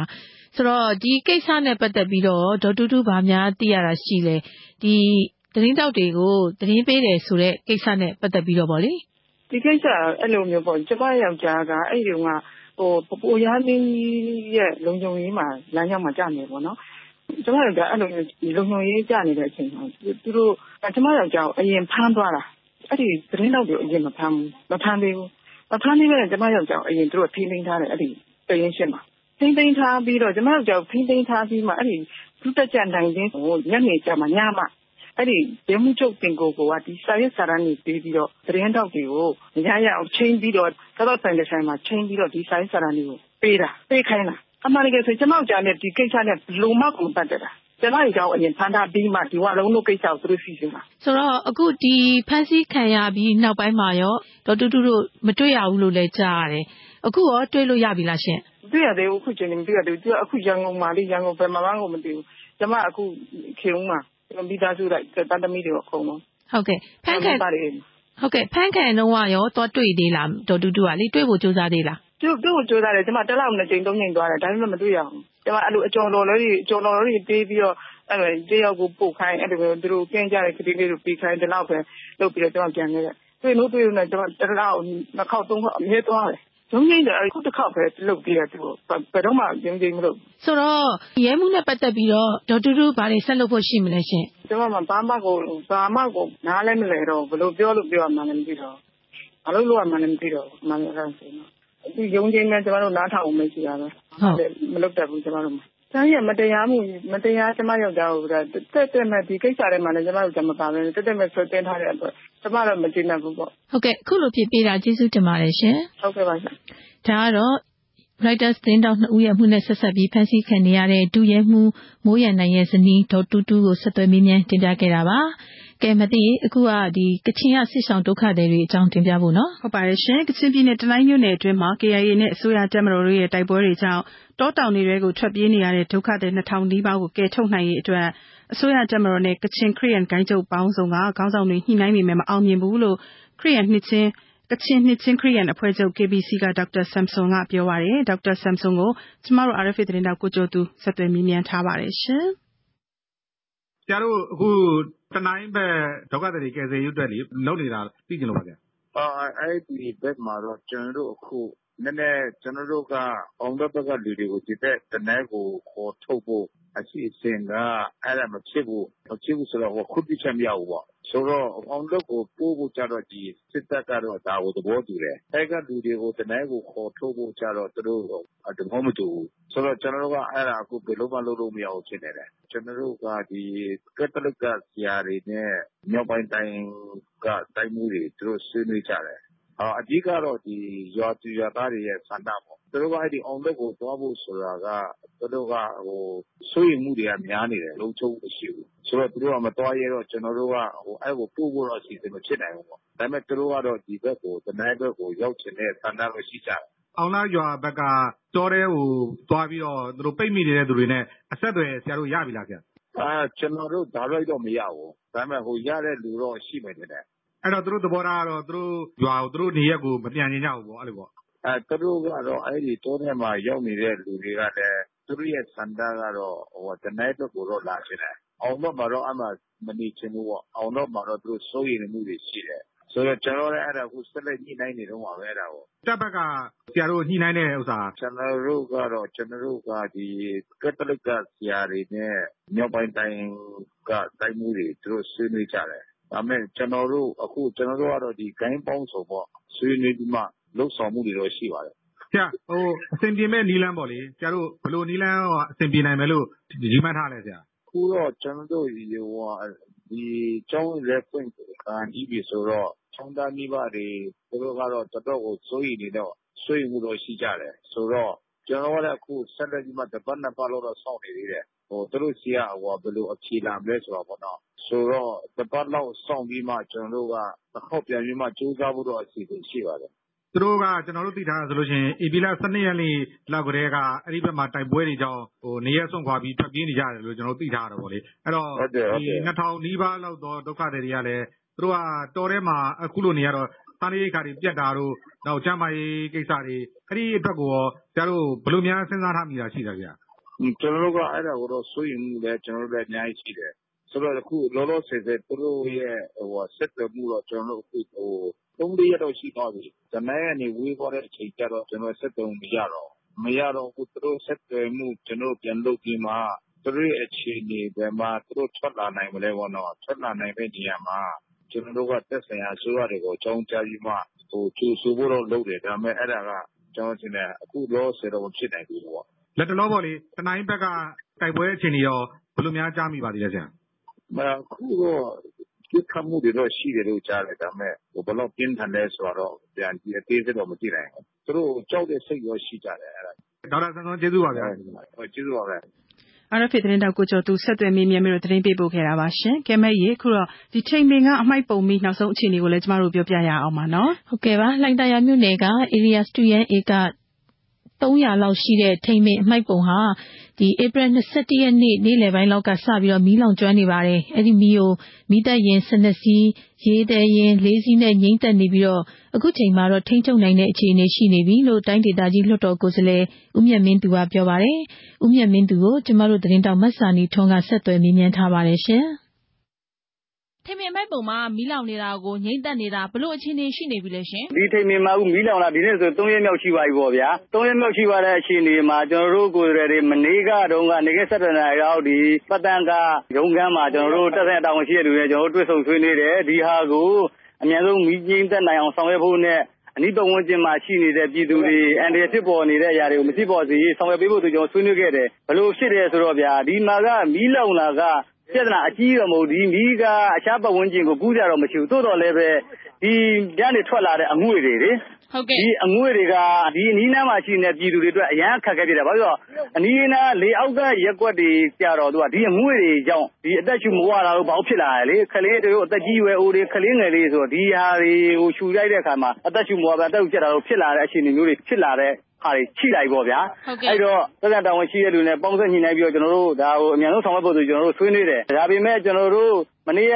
၁၁ နာရီလောက် ဆွေးနွေးပြီးတဲ့အချိန်မှာ သက်ဆိုင်ရာ တာဝန်ရှိတဲ့ ပုဂ္ဂိုလ်တွေကနေပြီးတော့ သူတို့ ဒီဟာကို ထိန်းချုပ်နိုင်မယ်လို့ မျှော်လင့်ပြီးတော့ အစီအမံအချို့ဆောင်ရွက်တဲ့နေရာမှာ အားနည်းခဲ့တယ်ပေါ့ဗျာ။ညပိုင်းလည်း ရောက်လည်းရောက်တဲ့အခါမှာ ကျနော်တို့ လွှတ်တော်ကိုယ်စားလှယ်တွေ ဒီဘက်ကို တခေါက်ပြန်လာပြီးတော့ အခြေအနေကြည့်တဲ့အခါမှာ ကျနော်တို့မျှော်မှန်းသလိုမျိုးမဟုတ်ဘဲမထိန်းချုပ်နိုင်ဘူး။အခြေအနေက တော်တော်လေး ဆိုးရွားတဲ့ အခြေအနေဖြစ်လာတယ်။ဖြစ်လာတော့ ကျနော်တို့အဲဒီမှာ သက်ဆိုင်ရာတာဝန်ရှိတဲ့ ကျနော်တို့ ကိုယ်စားလှယ်ဖြစ်တဲ့အတွက်ကြောင့် လွှတ်တော်ကိုယ်တိုင်ကို အကြောင်းကြားတယ်။ဝန်ကြီးတွေဆီကို အကြောင်းကြားတယ်။အကြောင်းကြားတဲ့အခါမှာ ချက်ချင်းအဲဒီမှာရန်ကုန်မြို့တော် စည်ပင်သာယာရေးကော်မတီက တွဲဘက်အတွင်းရေးမှူးတို့ ဌာနမှူးတို့ပတ်သန်းဌာနက ဌာနမှူးတို့ ဆင်းလာပြီးတော့ ကျနော်တို့နဲ့ ပေါင်းစပ်ညှိနှိုင်းဆောင်ရွက်ကြတယ်ပေါ့ဗျာ။အဲဒီမှာ မီးသတ်ယာဉ် ၁၂ စီးဖြစ်သွားတယ်။ရေသယ်ယာဉ် ၄ စီးနဲ့ကျနော်တို့ညတွင်းချင်း အားချင်းလုပ်တဲ့အခါကျတော့ ဒီမနက်ကျတော့ တော်တော်များများ ထိန်းချုပ်နိုင်တယ်။သို့သော်လည်းပဲ ဒီနေ့အပါအဝင် ၃ ရက်မြောက်ဖြစ်သွားတဲ့အခါကျတော့ ဒီမှာလောင်ထားတဲ့ အငွေ့တွေက ကောင်းကင်မှာတော့ ပျံ့နှံ့နေတာပေါ့ဗျာ။ဒီလောင်ထားတဲ့အငွေ့တွေကတော့ ချက်ချင်းပျောက်သွားဖို့ဆိုတာတော့ မလွယ်ဘူးပေါ့လေနော်။ဒါပေမဲ့ ကျနော်တို့ မနေ့ကထက်စာလို့ရှိရင် ဒီလက်ရှိလောင်နေတဲ့ဟာတွေကိုတော့ ကျနော်တို့ တော်တော်လေးတော့ ထိန်းချုပ်နိုင်ခဲ့တယ်။သို့သော်လည်းပဲ ဒီကအငွေ့တွေကတော့ အနီးပတ်ဝန်းကျင်မှာ ပျံ့နှံ့နေဆဲပဲ။ဒီအငွေ့တွေက ရေရှည်မှာ ဒါတွေက အန္တရာယ်ဖြစ်စေနိုင်တယ်။ ထိန်းချုပ်နိုင်တယ်ဆိုတာက မီးငြိမ်းသတ်နိုင်တယ်ဆိုတာ။ထိန်းချုပ်နိုင်တယ်ဆိုတာလက်ရှိလောင်နေတဲ့ဟာကိုကျနော်တို့စောစောက ကျနော်ပြောတဲ့ မီးသတ်ယာဉ်တွေနဲ့ လုပ်တဲ့အခါမှာ မနေ့ကထက်စာရင် ပြောတာနော် ကျနော်တို့ အကုန်လုံး ထိန်းချုပ်နိုင်သွားပြီလို့ကျနော်ပြောတာမဟုတ်ဘူးနော်။မနေ့က လောင်တာထက် မနေ့ကဆိုရင် တော်တော်ကို ကျနော်တို့ အဲဒီလောင်နေတဲ့ကျည်ကနေ အငွေ့တွေကြားထဲ ဖြတ်လို့ပြေးလို့မရဘူး။ဒါပေမဲ့ မနေ့က လောင်တာထက်စာရင် ဒီနေ့က လောင်အားက သိပ်ပြီးတော့ မရှိတော့ဘူး။လောင်အားနည်းသွားပြီ။ဒီဟာကြီးက အမှိုက်ပုံဧရိယာကြီးက တအားကြီး ကျယ်ပြန့်တဲ့အခါကျတော့ ဧက ရာနဲ့ချီရှိတယ် အမှိုက်ပုံကလေ။ အဲဒါကြီးကို အကုန်လုံး သူတို့ နိုင်နိုင်နင်းနင်းနဲ့ လုပ်ဖို့ကတော့ နည်းနည်းတော့ သူတို့မှာ အခက်အခဲရှိမယ်။အဲဒီတော့ မနေ့က ဆရာတို့တွေ သက်ဆိုင်ရာအဖွဲ့အစည်းတွေနဲ့ ဆွေးနွေးတဲ့အခါမှာ သူတို့ရဲ့ စီမံခန့်ခွဲမှု အားနည်းချက်ရှိတယ်ဆိုတာတွေက ဘယ်လိုမျိုးကို ပြောချင်တာလဲရှင့် ဘယ်လိုမျိုးပြောချင်လဲဆိုတော့ဗျာ ကျနော်တို့ ဒီအမှိုက်ပုံမှာပေါ့ရဗျာဒီတောင်နေတဲ့ကိစ္စရက်တွေကို ဥပမာပေါ့ မနေ့က နေခင်းပိုင်းလောက်တည်းကဒါစနစ်တကျနဲ့ဗျာမိသက်ရင်တွေ လိုလဲဆိုရင်မိသက်ရင်ဥပမာပေါ့ ကျွန်တော်မနေ့က သိတာကဗျာ မြို့နယ်မှာရှိတဲ့မိသက်က၄စီးလောက်နဲ့ ကော်မတီပိုင်ရင်လေးတွေနဲ့ပဲ ဒီလောက်နဲ့ပဲ ဆောင်ရွက်နေတာလေ အဲ့ဒီမှာကလားအင်းနဲ့အားနဲ့တစ်ချိန်နဲ့တည်း ဆောင်ရွက်လိုက်ခဲ့မယ်ဆိုရင် ကျွန်တော်တို့ခြေယူဒီတဲ့စောပြီးတော့ ကျွန်တော်တို့ နည်းနည်းကြောပါပါအောင် ဆောင်ရွက်နိုင်တဲ့ အခြေအနေရှိတာပေါ့လေ အခုကကျွန်တော်တို့ နေကင်းဆက်တဲ့နိုင်တော့ကကျွန်တော်တို့ ကိုယ်တိုင်နဲ့ ဆွေးနွေးခဲ့တယ်ည10နာရီလောက်ကြာမှ ကျွန်တော်တို့ ဒီလိုတစ်ခေါက်ပြန်လာတဲ့အခါမှာ ပွင့်နေမိလိုက်တဲ့အခါကျတော့ မနိုင်တော့ဘူးဆိုပြောတဲ့အခါမှာ ကျွန်တော်တို့တွေမှာ အားချင်း သက်ဆိုင်ရာ ကျွန်တော်တို့တက်က တာဝန်ရှိပုဂ္ဂိုလ်တွေကိုရှင်းရှင်းပြောပြီးတော့ လုပ်တဲ့အခါမှာမြစ်တဲ့ရင်တွေက12နာရီ ပတ်ဝန်းကျင်လောက်မှ အဲဒီ12စီးလောက်နဲ့ စတင်ပြီး ဆောင်ရွက်နိုင်တာပေါ့ အဲ့ဒီမိကဘယ်ကနေဘလို့စဖြစ်တယ်လို့ကောအဲ့ဒါကတော့ ကျွန်တော်တို့ မပြောတတ်ဘူးဗျာဒါမှအမိုက်ပုံဆိုတော့လေဒီဘက်ကနေ စလောင်တယ် ဘယ်လိုလောင်တယ်တော့ ကျွန်တော်တို့ မသိဘူး ဒါပေမဲ့ ဒီဟာ လက်ရှိလောင်နေတဲ့အရာတွေကိုတော့ အမြန်ဆုံးညှိတက်နိုင်အောင်တော့ ကျွန်တော်တို့ ဆောင်ရွက်ပေးဖို့တော့ ဒါဟိုတောင်ရှိတဲ့လူတွေတော့ကျွန်တော်တို့ဆောင်ရွက်နေကြတယ် ဒီလေအောက်မှာရှိတဲ့ဒီဒေသခံပေါ့နော်တိုင်သာယာမြို့နယ်က လူတွေဆိုလို့ရှိရင်ဘယ်လိုပုံစံမျိုး နေနေရတာမျိုး တွေ့ရလဲရှင်ဘယ်လိုအနေနဲ့ပုံစံမျိုး တွေ့ရလဲဆိုတော့ဗျာအခုကျွန်တော်တို့ရှိကို ဖုံးဆက်ပြီးတော့ ပြောတာလိုမျိုးအခုကျွန်တော်တို့ အခုလက်ရှိချိန်မြင်ကို လာပြီးတော့ပဲသူကဟိုရက်ွက်ကြီး20ရက်ွက်ကဆိုရင်ဒါအခုဒီမှာရက်ွက်အုပ်ချုပ်မှုတွေ ရောက်နေတယ်ပေါ့ သူတို့ရှိကို လာပြီးတော့ ပြည်သူတွေ အဲဒါနေရတော့ ဒါကို အမြန်ဆုံး ဆောင်ပေးကြဖို့ဆိုပြီးလာပြောတဲ့အခြေအနေတော့ ရှိတာပေါ့ဆရာမရဲ့အဲ့တော့လေဟိုညကလေးကလည်းတက်နေတာ ဒီရက်ကလည်း3ရက်လောက်ရှိပြီဆိုအဲ့ဒီမိတက်ဖို့ အခက်ခဲတွေက ဘာတွေဖြစ်နေတယ်လို့ အန်ကယ်တွေ့ရလဲရှင်မိတက်ဖို့ အခက်ခဲ ဘာဖြစ်လဲဆိုတော့ဗျအခုက လောင်တဲ့ area ကျယ်တယ်ဗျ ဒီမှာက အမိုက်ပုံက နည်းနည်းလေး အမိုက်ပုံမဟုတ်ဘူးဗျဟိုဟာလေဧက ရာနဲ့ရှိရှိတဲ့ အမိုက်ပုံပေါ်မှာ ပုံလာရတယ်အဲ့ဒီမှာ တောက်လျှောက်ကို သူက တပြင်လုံးကို လောင်နေတာ ဟိုနာအစုတီတာသူအဲ့လို တပြင်လုံးသွားနေတဲ့ အခါကျတော့လေအဲအဲ့ဒီအခက်အခဲတွေ ရှိတာပေါ့ နောက်ပြီးတော့ဒီအမိုက်ပုံပေါ်ဟို ကားတွေက အကုန်လုံးတပရီတဲ့ဟိုဝင်ပြီးတော့ လောင်းလို့မရဘူးလေ ဟုတ်ကဲ့ပါ ဦးမြတ်မင်းသူခုလိုဖြေပေးတာ ကျေးဇူးတင်ပါတယ်ဟုတ်ကဲ့ပါဟုတ်ကဲ့ပါဆရာမဒါတော့ လှိုင်သာယာက ထိန်းနဲ့မိုက်ပုံမီးလောင်ကျွဲမှု နောက်ဆုံးအခြေအနေကို RFA သတင်းတောင်မတ်စာနေထွန်ဆက်သွယ်မေးမြန်းတင်ပြခဲ့တာပါ မကြခင်မှာတော့ ပတ်စင်ကဏ္ဍတွေကို ကျမတို့ ထုတ်လွှင့်ပါမယ် အခုတော့ သတင်းစီစဉ် ဒုတိယပိုင်းကို တင်ဆက်ပေးပါမယ်ရှင်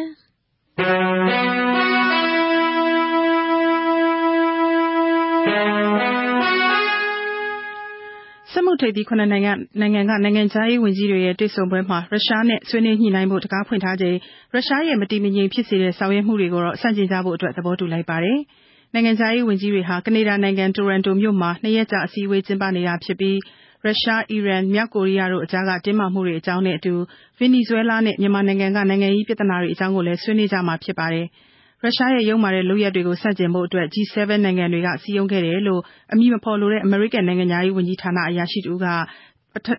စည်းအဝေး ပထမနေ့အပြီးမှာ ပြောပါတယ်။နိုင်ငံခြားရေးဝန်ကြီးတွေဟာ ဒီကနေ့ တနင်္လာနေ့မှာတော့ ရုရှားကို ဆက်လက်ပြီး ခိုင်ခိုင်မာမာ ကန့်သတ်တားမြစ်နိုင်မယ့် အဆုံးသတ်ကို ကြေညာထုတ်ပြန်ဖို့လည်း မျှော်လင့်ထားပါတယ် အခုကျင်းပနေတဲ့ G7 အစည်းအဝေးဟာ ဧပြီလ ၇ ရက်နေ့က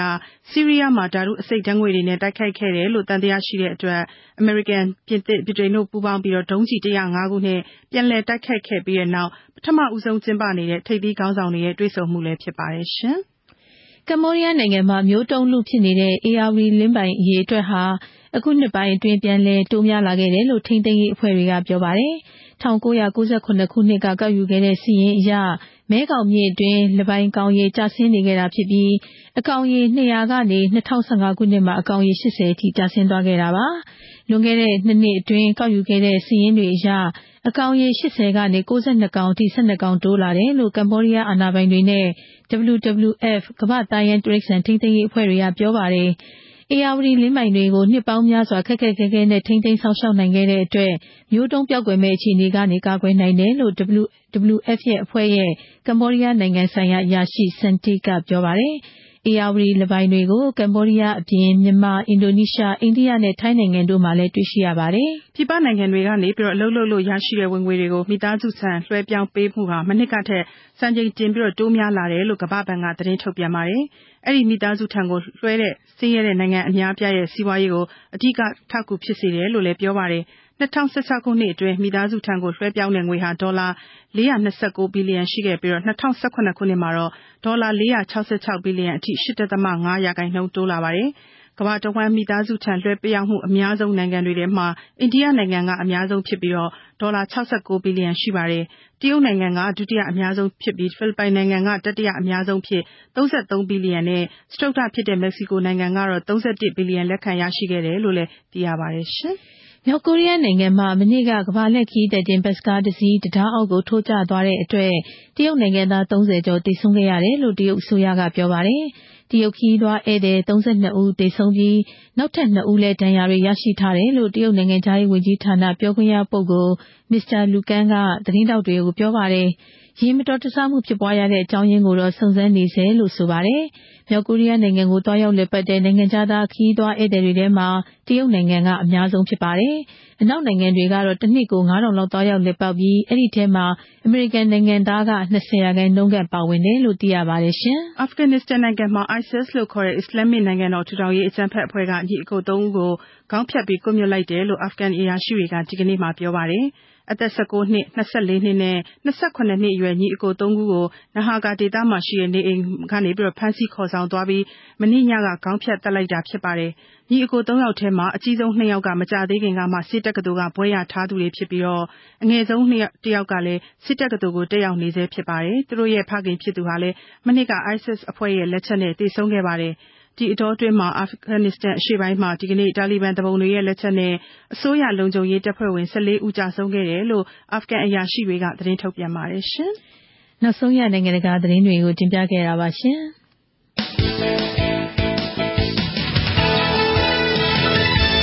ကဲမသိရင်အခုထုတ်လွှင့်မှာက လမ်းဆောင်ကကျမ်းပုံစီစဉ်နော်ဟုတ်ပါတယ်ရှင်ဒီတစ်ပတ်မှာတော့ ဘော်ရာကြီးခမရဝင်းကြီးကြော်ကိုတနာပြီး လိုက်ငိုရတော့မလား အဟောင်းတွေကို ဇောကပ်ပြီးတော့အတော်မတတ်အောင် အမောဇက်ခင်းနေရင် ကောင်းမလားလို့អော်ပြီး ဟားတိုက်ရေလိုက်ရတော့မလား ဘာလို့ရမှန်းကို မသိတော့ဘူးတဲ့ အသေးစိတ်ကို ဆက်လက်နားဆင်ပါအောင်ရှင်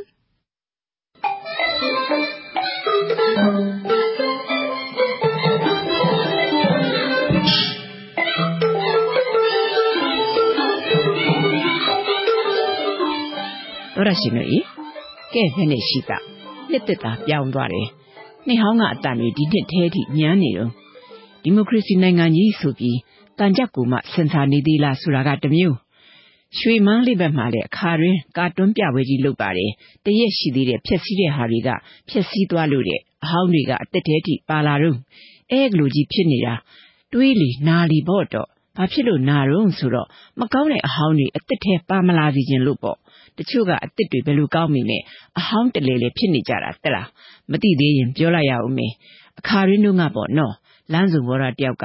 ဝန်ကြီးဟောင်းကြော်ကြီးအိရောက်သွားတဲ့အဲ့ဒီဝန်ကြီးကြော်ကအခါတိုင်းပကြံဆိုမန္တတ်တွေလှဲ့သွားလိုက်စင်မြင့်ပေါ်အငိမ့်သားထိုင်ပြီးရှုစားတဲ့အခါရှုစားလိုက်ဒန်းတူရီလူညစ်ပတ်သူချင်းရေလောင်းရေပတ်တန့်ရှင်းပေးလိုက် တခါလေကြတော့ကိုယ်တိုင်အလှကြီးလှူထားတဲ့တရားစခန်းတစ်ခုသွားရှေအခါမှာလေအေးပေးစကတငိမ့်ငိမ့်စားပွဲတောက်ဖွယ်အစုံနဲ့နစ်နာခံပင်ပန်းခံပြီးကိုယ်စိတ်ကိုခွာချနေတတ်တာတဲ့ဒါနဲ့ဒီနှစ်တော့ဘယ်မှမခွာပဲအိမ်မှာမြဲနေတာကြားရတာနဲ့သွားလေဆိုပဲအိမ်ရောက်လို့ ဝန်ကြီးကြော်ရဲ့အဲအဲဝန်ကြီးကြော်မဟုတ်တော့ပြီမဲ့လေအဲ့ဒီဖွားကြီးကသူ့ကိုဝန်ကြီးကြော်လို့ခေါ်မှနားတွေ့တော့ဝန်ကြီးကြော်ပဲခေါ်ပေးရတဲ့ဗရာကြီးတို့ကကို့မိတ်ဆွေကိုပါရမီဖြည့်ကျင်တော့ဝန်ကြီးကြော်လို့ပဲခေါ်ကြတဲ့အဲ့ဒါနဲ့ဝန်ကြီးကြော်ရဲ့ဘဲမှမသွားဘူးလားမန္တတ်တွေတို့တရားစခန်းတို့တွားနေကြမလားအဲ့လိုမေးတော့ဝန်ကြီးကြော်ကဘာပြောမှတ်တုံအော်ခစ်ကြီးကကောင်းတော့တာဟုတ်ဘူးလူကြီးလဲလူကြီးမှမသိမန္တတ်တွေမှမပြောနဲ့တရားစခန်းဖုံဖုံကအစ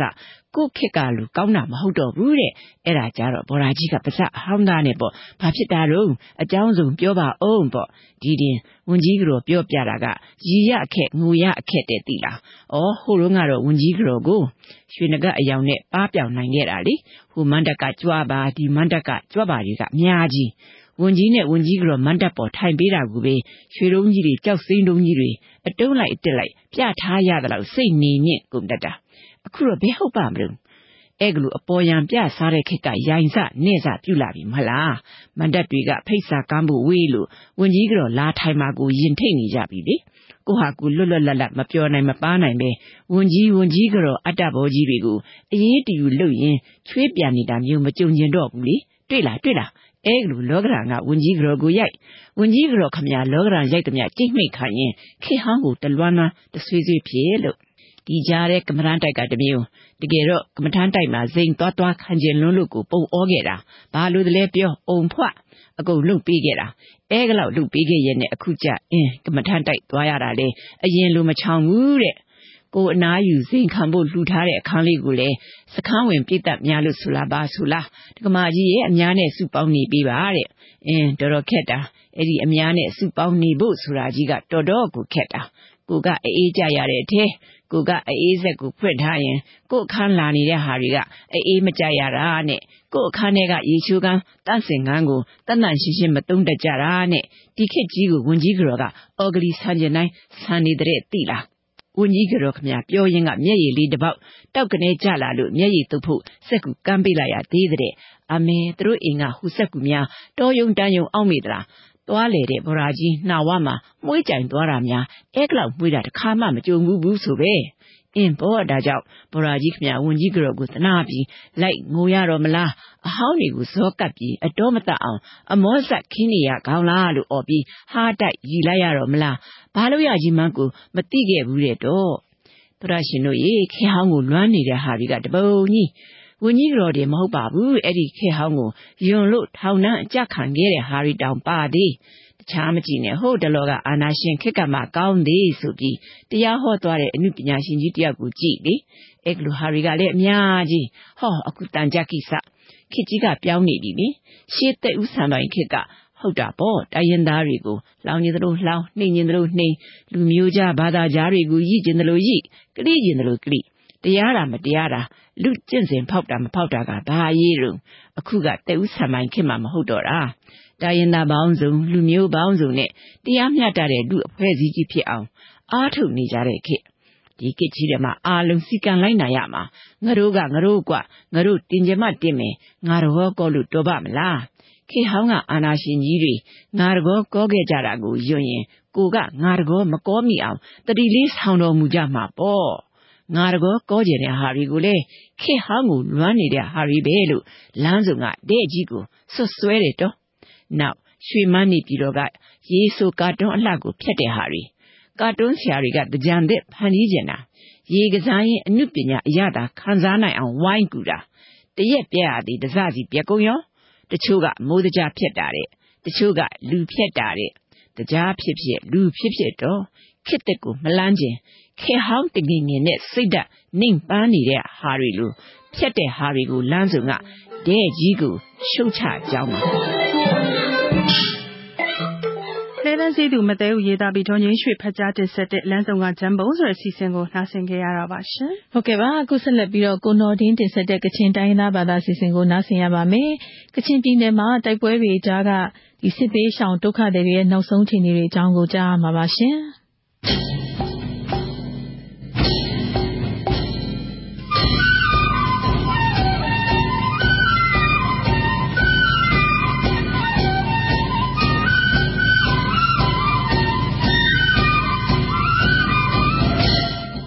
Sorai Noah Jimbani Yang Wimpio Kamjanga Mitni American Mungdan Washington Murray RFA Jumpot Nsen Kabu Gura Kaptau Krumla Ka Ai Dani Kristo Chinin Kingo Shimsat Epri Krumsum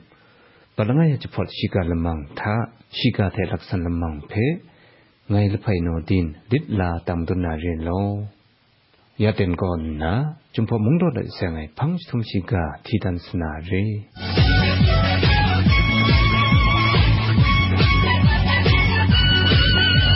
ตนายเกียเยตปานละข้ององรถมาจันทะมีเพียนดับอคังโจปัตตายโจเพียนเย็นคิงข้องตรามนำเดียพรองยันง่ายก็ยันถอยชียะจันใส่เรบัดมายชนิดุคราองรถเพียนยันนี้ตนายเดียมรู้ว่าลูชีไอลำเพตนายขลุมนกุพุงนาชรามงดันได้ซอนสุนัยนี้ที่เขาว่าแต่นี้จมกับบุญเจ ya ten ong lot mari khalup no ku chong nge shung bi ngai phen yen ning go mari m sha ni ni sha ja mo nam sha ni ri lam su nai ri ya te no ku chong go e ma sha de ta dan nga to go khalup phung no ku chong go ngok nga to go mo mo go na ta ka min tham ni he e na ai ni he o tu cho to nga ai ni pe mani go da che che ni ni la sai Palinani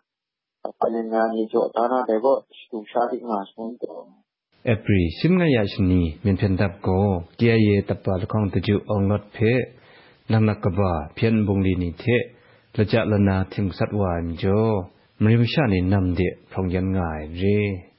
ตนายนกุพงคุมคราช่างลมไหมเพียงยันละก่อนนอนพงก่อนนาเพียงยันนิเพตนายเ ดียเวลานำตูเสงง่ายเพียงดับเทอสุยะขอข้างดูนิเพกลุ่มพิงาติงยังไว้ง่ายเรนำทีมเก่าเกียเยตับเช่นง่ายตะจุเพยะกลางใบมีเพียงดับนี้ก็สัตสิงไงมิโจก็ส่งแต่สุมายังมเรียลข้องนาเพียงยันสนิจจานนำตีเดปกริยะเทละบัญชนีนิทาพรองยันตูงาใส่เรยะอย่างฉันเทเพขลุบเทคาทอลิกนกุพงจงนิทาขับลาตอนไหนลำ นำที่ขลุ่มนกุพงนาสลังโตมัสอุนคังได้จนสุนัยยะทั้งซุมกิกาคนก็อันเดนังตับชิงไอกันนะซุงเรนานี่บ่ยองลำโรยังก็จูเสเรชาเมื่อกติตูดักเดียชนิตูดาแต่นี้ตูเอเออแต่นี้ดูมันนี้ขั้นมันนี้นี้ขั้นก็น่าได้แสงกอมก็ที่นางอาศิสินเอาที่นางสังเกตเห็นก็ลำเทนาเลี้ยงเทอยู่ไอ้ยะแต่นี้ก็อันเท to lamlutan go sa tau la sa tau la go de ni dam ni spring da na bi na ye kum kum san kun mu sum an de chen dab lo che tin na sam la mi ka sa ra ma ba na go ya nang go go ka tu mi phong go go la sai ma shi chan ora go kong sa chan le ka lu pung ba มนิงมุ่งกลางตับเชื่อมง่ายเพียเมียนนิกสัตเซงไงมิโจมนิมชาในนำตีลำโรอย่างเดอเตียนกระดุนทองเย็นนะไปทางว่าอยู่ใส่รี ยักลำมุงใบทางว่านาคังโจนาเรียลำเพเมนเพนดับสุนัยไรดีมกระซุ่มรีก็นันเมนเพนดับนี่ตุงมัดนาไรยังโก เพียนเย็นนินทางว่านามสาง่ายเพสลังโตมัสอุคังได้จนตุสุนัยรีนาฉันเดลามานาโมยานาสุนัยนายเออเมียนมงตุงโตมัดเออนาฉันเดลไปยุวันว่าพาญาเรื่องโจเสียงว่าไหนเดนเนี่ยมั้ง 샴디야 샴디야 샴디야 아니면 누구봐 아니 손에 헤매다 비용아 샴디고 샴디야 매미 사고 샴디야 아니면 뭔데 비티에 원지 하나고 방라 가오래 나셔 샴디고 샴디 왜나 공미 요래인데 매미 사네 해 에, 상대 되고 동산대 되는 위임산이라 위임산이라 가발라를 나가면 좀 유가를 상대 되는 이나가면 오염 다 비용 April simnga ya kon na lidulam the pakat lam yan kia ye tap nim phe men phen tap nim kun ko ba the ma ja thim sat am jo kia ye tap yom dik musum phe yen ya sai re le go tap chang ga lang na ko ba phian bung li ni the la ja la na sat am jo kia ye tap pa khong de ju ong lot kia ye tap tung khun ku lai nong khu the kia ye tap sim ngai kusung ni phe yen ya sai re ใส่รีในกินรำสุมทะเกียยตับชิมง่ายกินรานามุงชานิชานำที่เดพองยันลุนนะงาไม่กินราข้องนามเรียมชานิโกนำเดเนาะพองยันง่ายรีเมียนมงติงตุงโตตับพอมกินราละทะสมงชราสกูเดได้ละมันเมียนเพียนดับงุนจะได้ลำนี้ง่ายเพเจลุไอลาชูลำกาคุณนากุกังกินราวะกินราเทเกียเยกินรานีเจ โมโดเทเพียนกุนซาลำโทษขัดได้ลำนี้ง่ายเพกินรามชาในคุณนาเจรวยดีเมียนมงกุมสันมกามอูวินมินนาเอปริซิสนิเยปงชาชลอดไอทาอันตราริมเซนดาครุมไมเพียนยันละภัยกรรมเทมุงกูขลุบนกุพงนาชรากำแสงเทพุงเต้านองรัดยันมงลดปรูว่าใส่เร ဟုတ်တင်ဆက်ခဲ့တဲ့ကချင်တိုင်းသားဘာသာစီစဉ်တွေပဲကျမတို့ရဲ့ဒီနေ့ညတန်လွှင့်စီစဉ်လေးရနာပါတော့မယ်ရှင်ဒီကနေ့ညအစီအစဉ်တွေကိုတော့ editor တာဝန်ခံ editor ဦးကျော်ကျော်အောင်နဲ့အတူမခင်ခင်အီးနဲ့အတူကျမမသိန်းတီရီတို့ပူးတွဲတင်ဆက်ခဲ့တာပါတန်ဖန် engineer ကတော့ Brian Burnett ပါရှင်တနင်္လာညချမ်း RFA ရဲ့အစီအစဉ်ဒီမှာပဲရနာပါပြီရှင်တော်တဲ့ရှင်တွေအားလုံးမင်္ဂလာကပေါင်းခန့်ကြောင်းပြီးဘေးရန်ကင်းတဲ့ညတညဖြစ်ပါစေလို့ဆုမွန်ကောင်းတောင်းလိုက်ပါတယ် RFA ကိုနားဆင်တဲ့အတွက်ကျေးဇူးတင်ပါတယ်ရှင်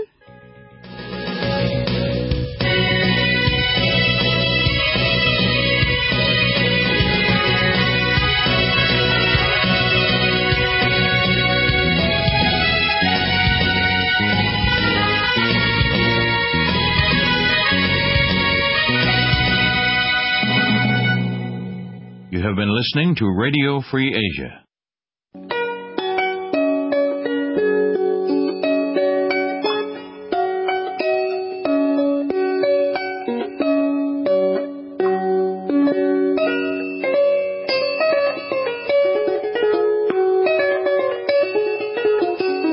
This is Radio Free Asia.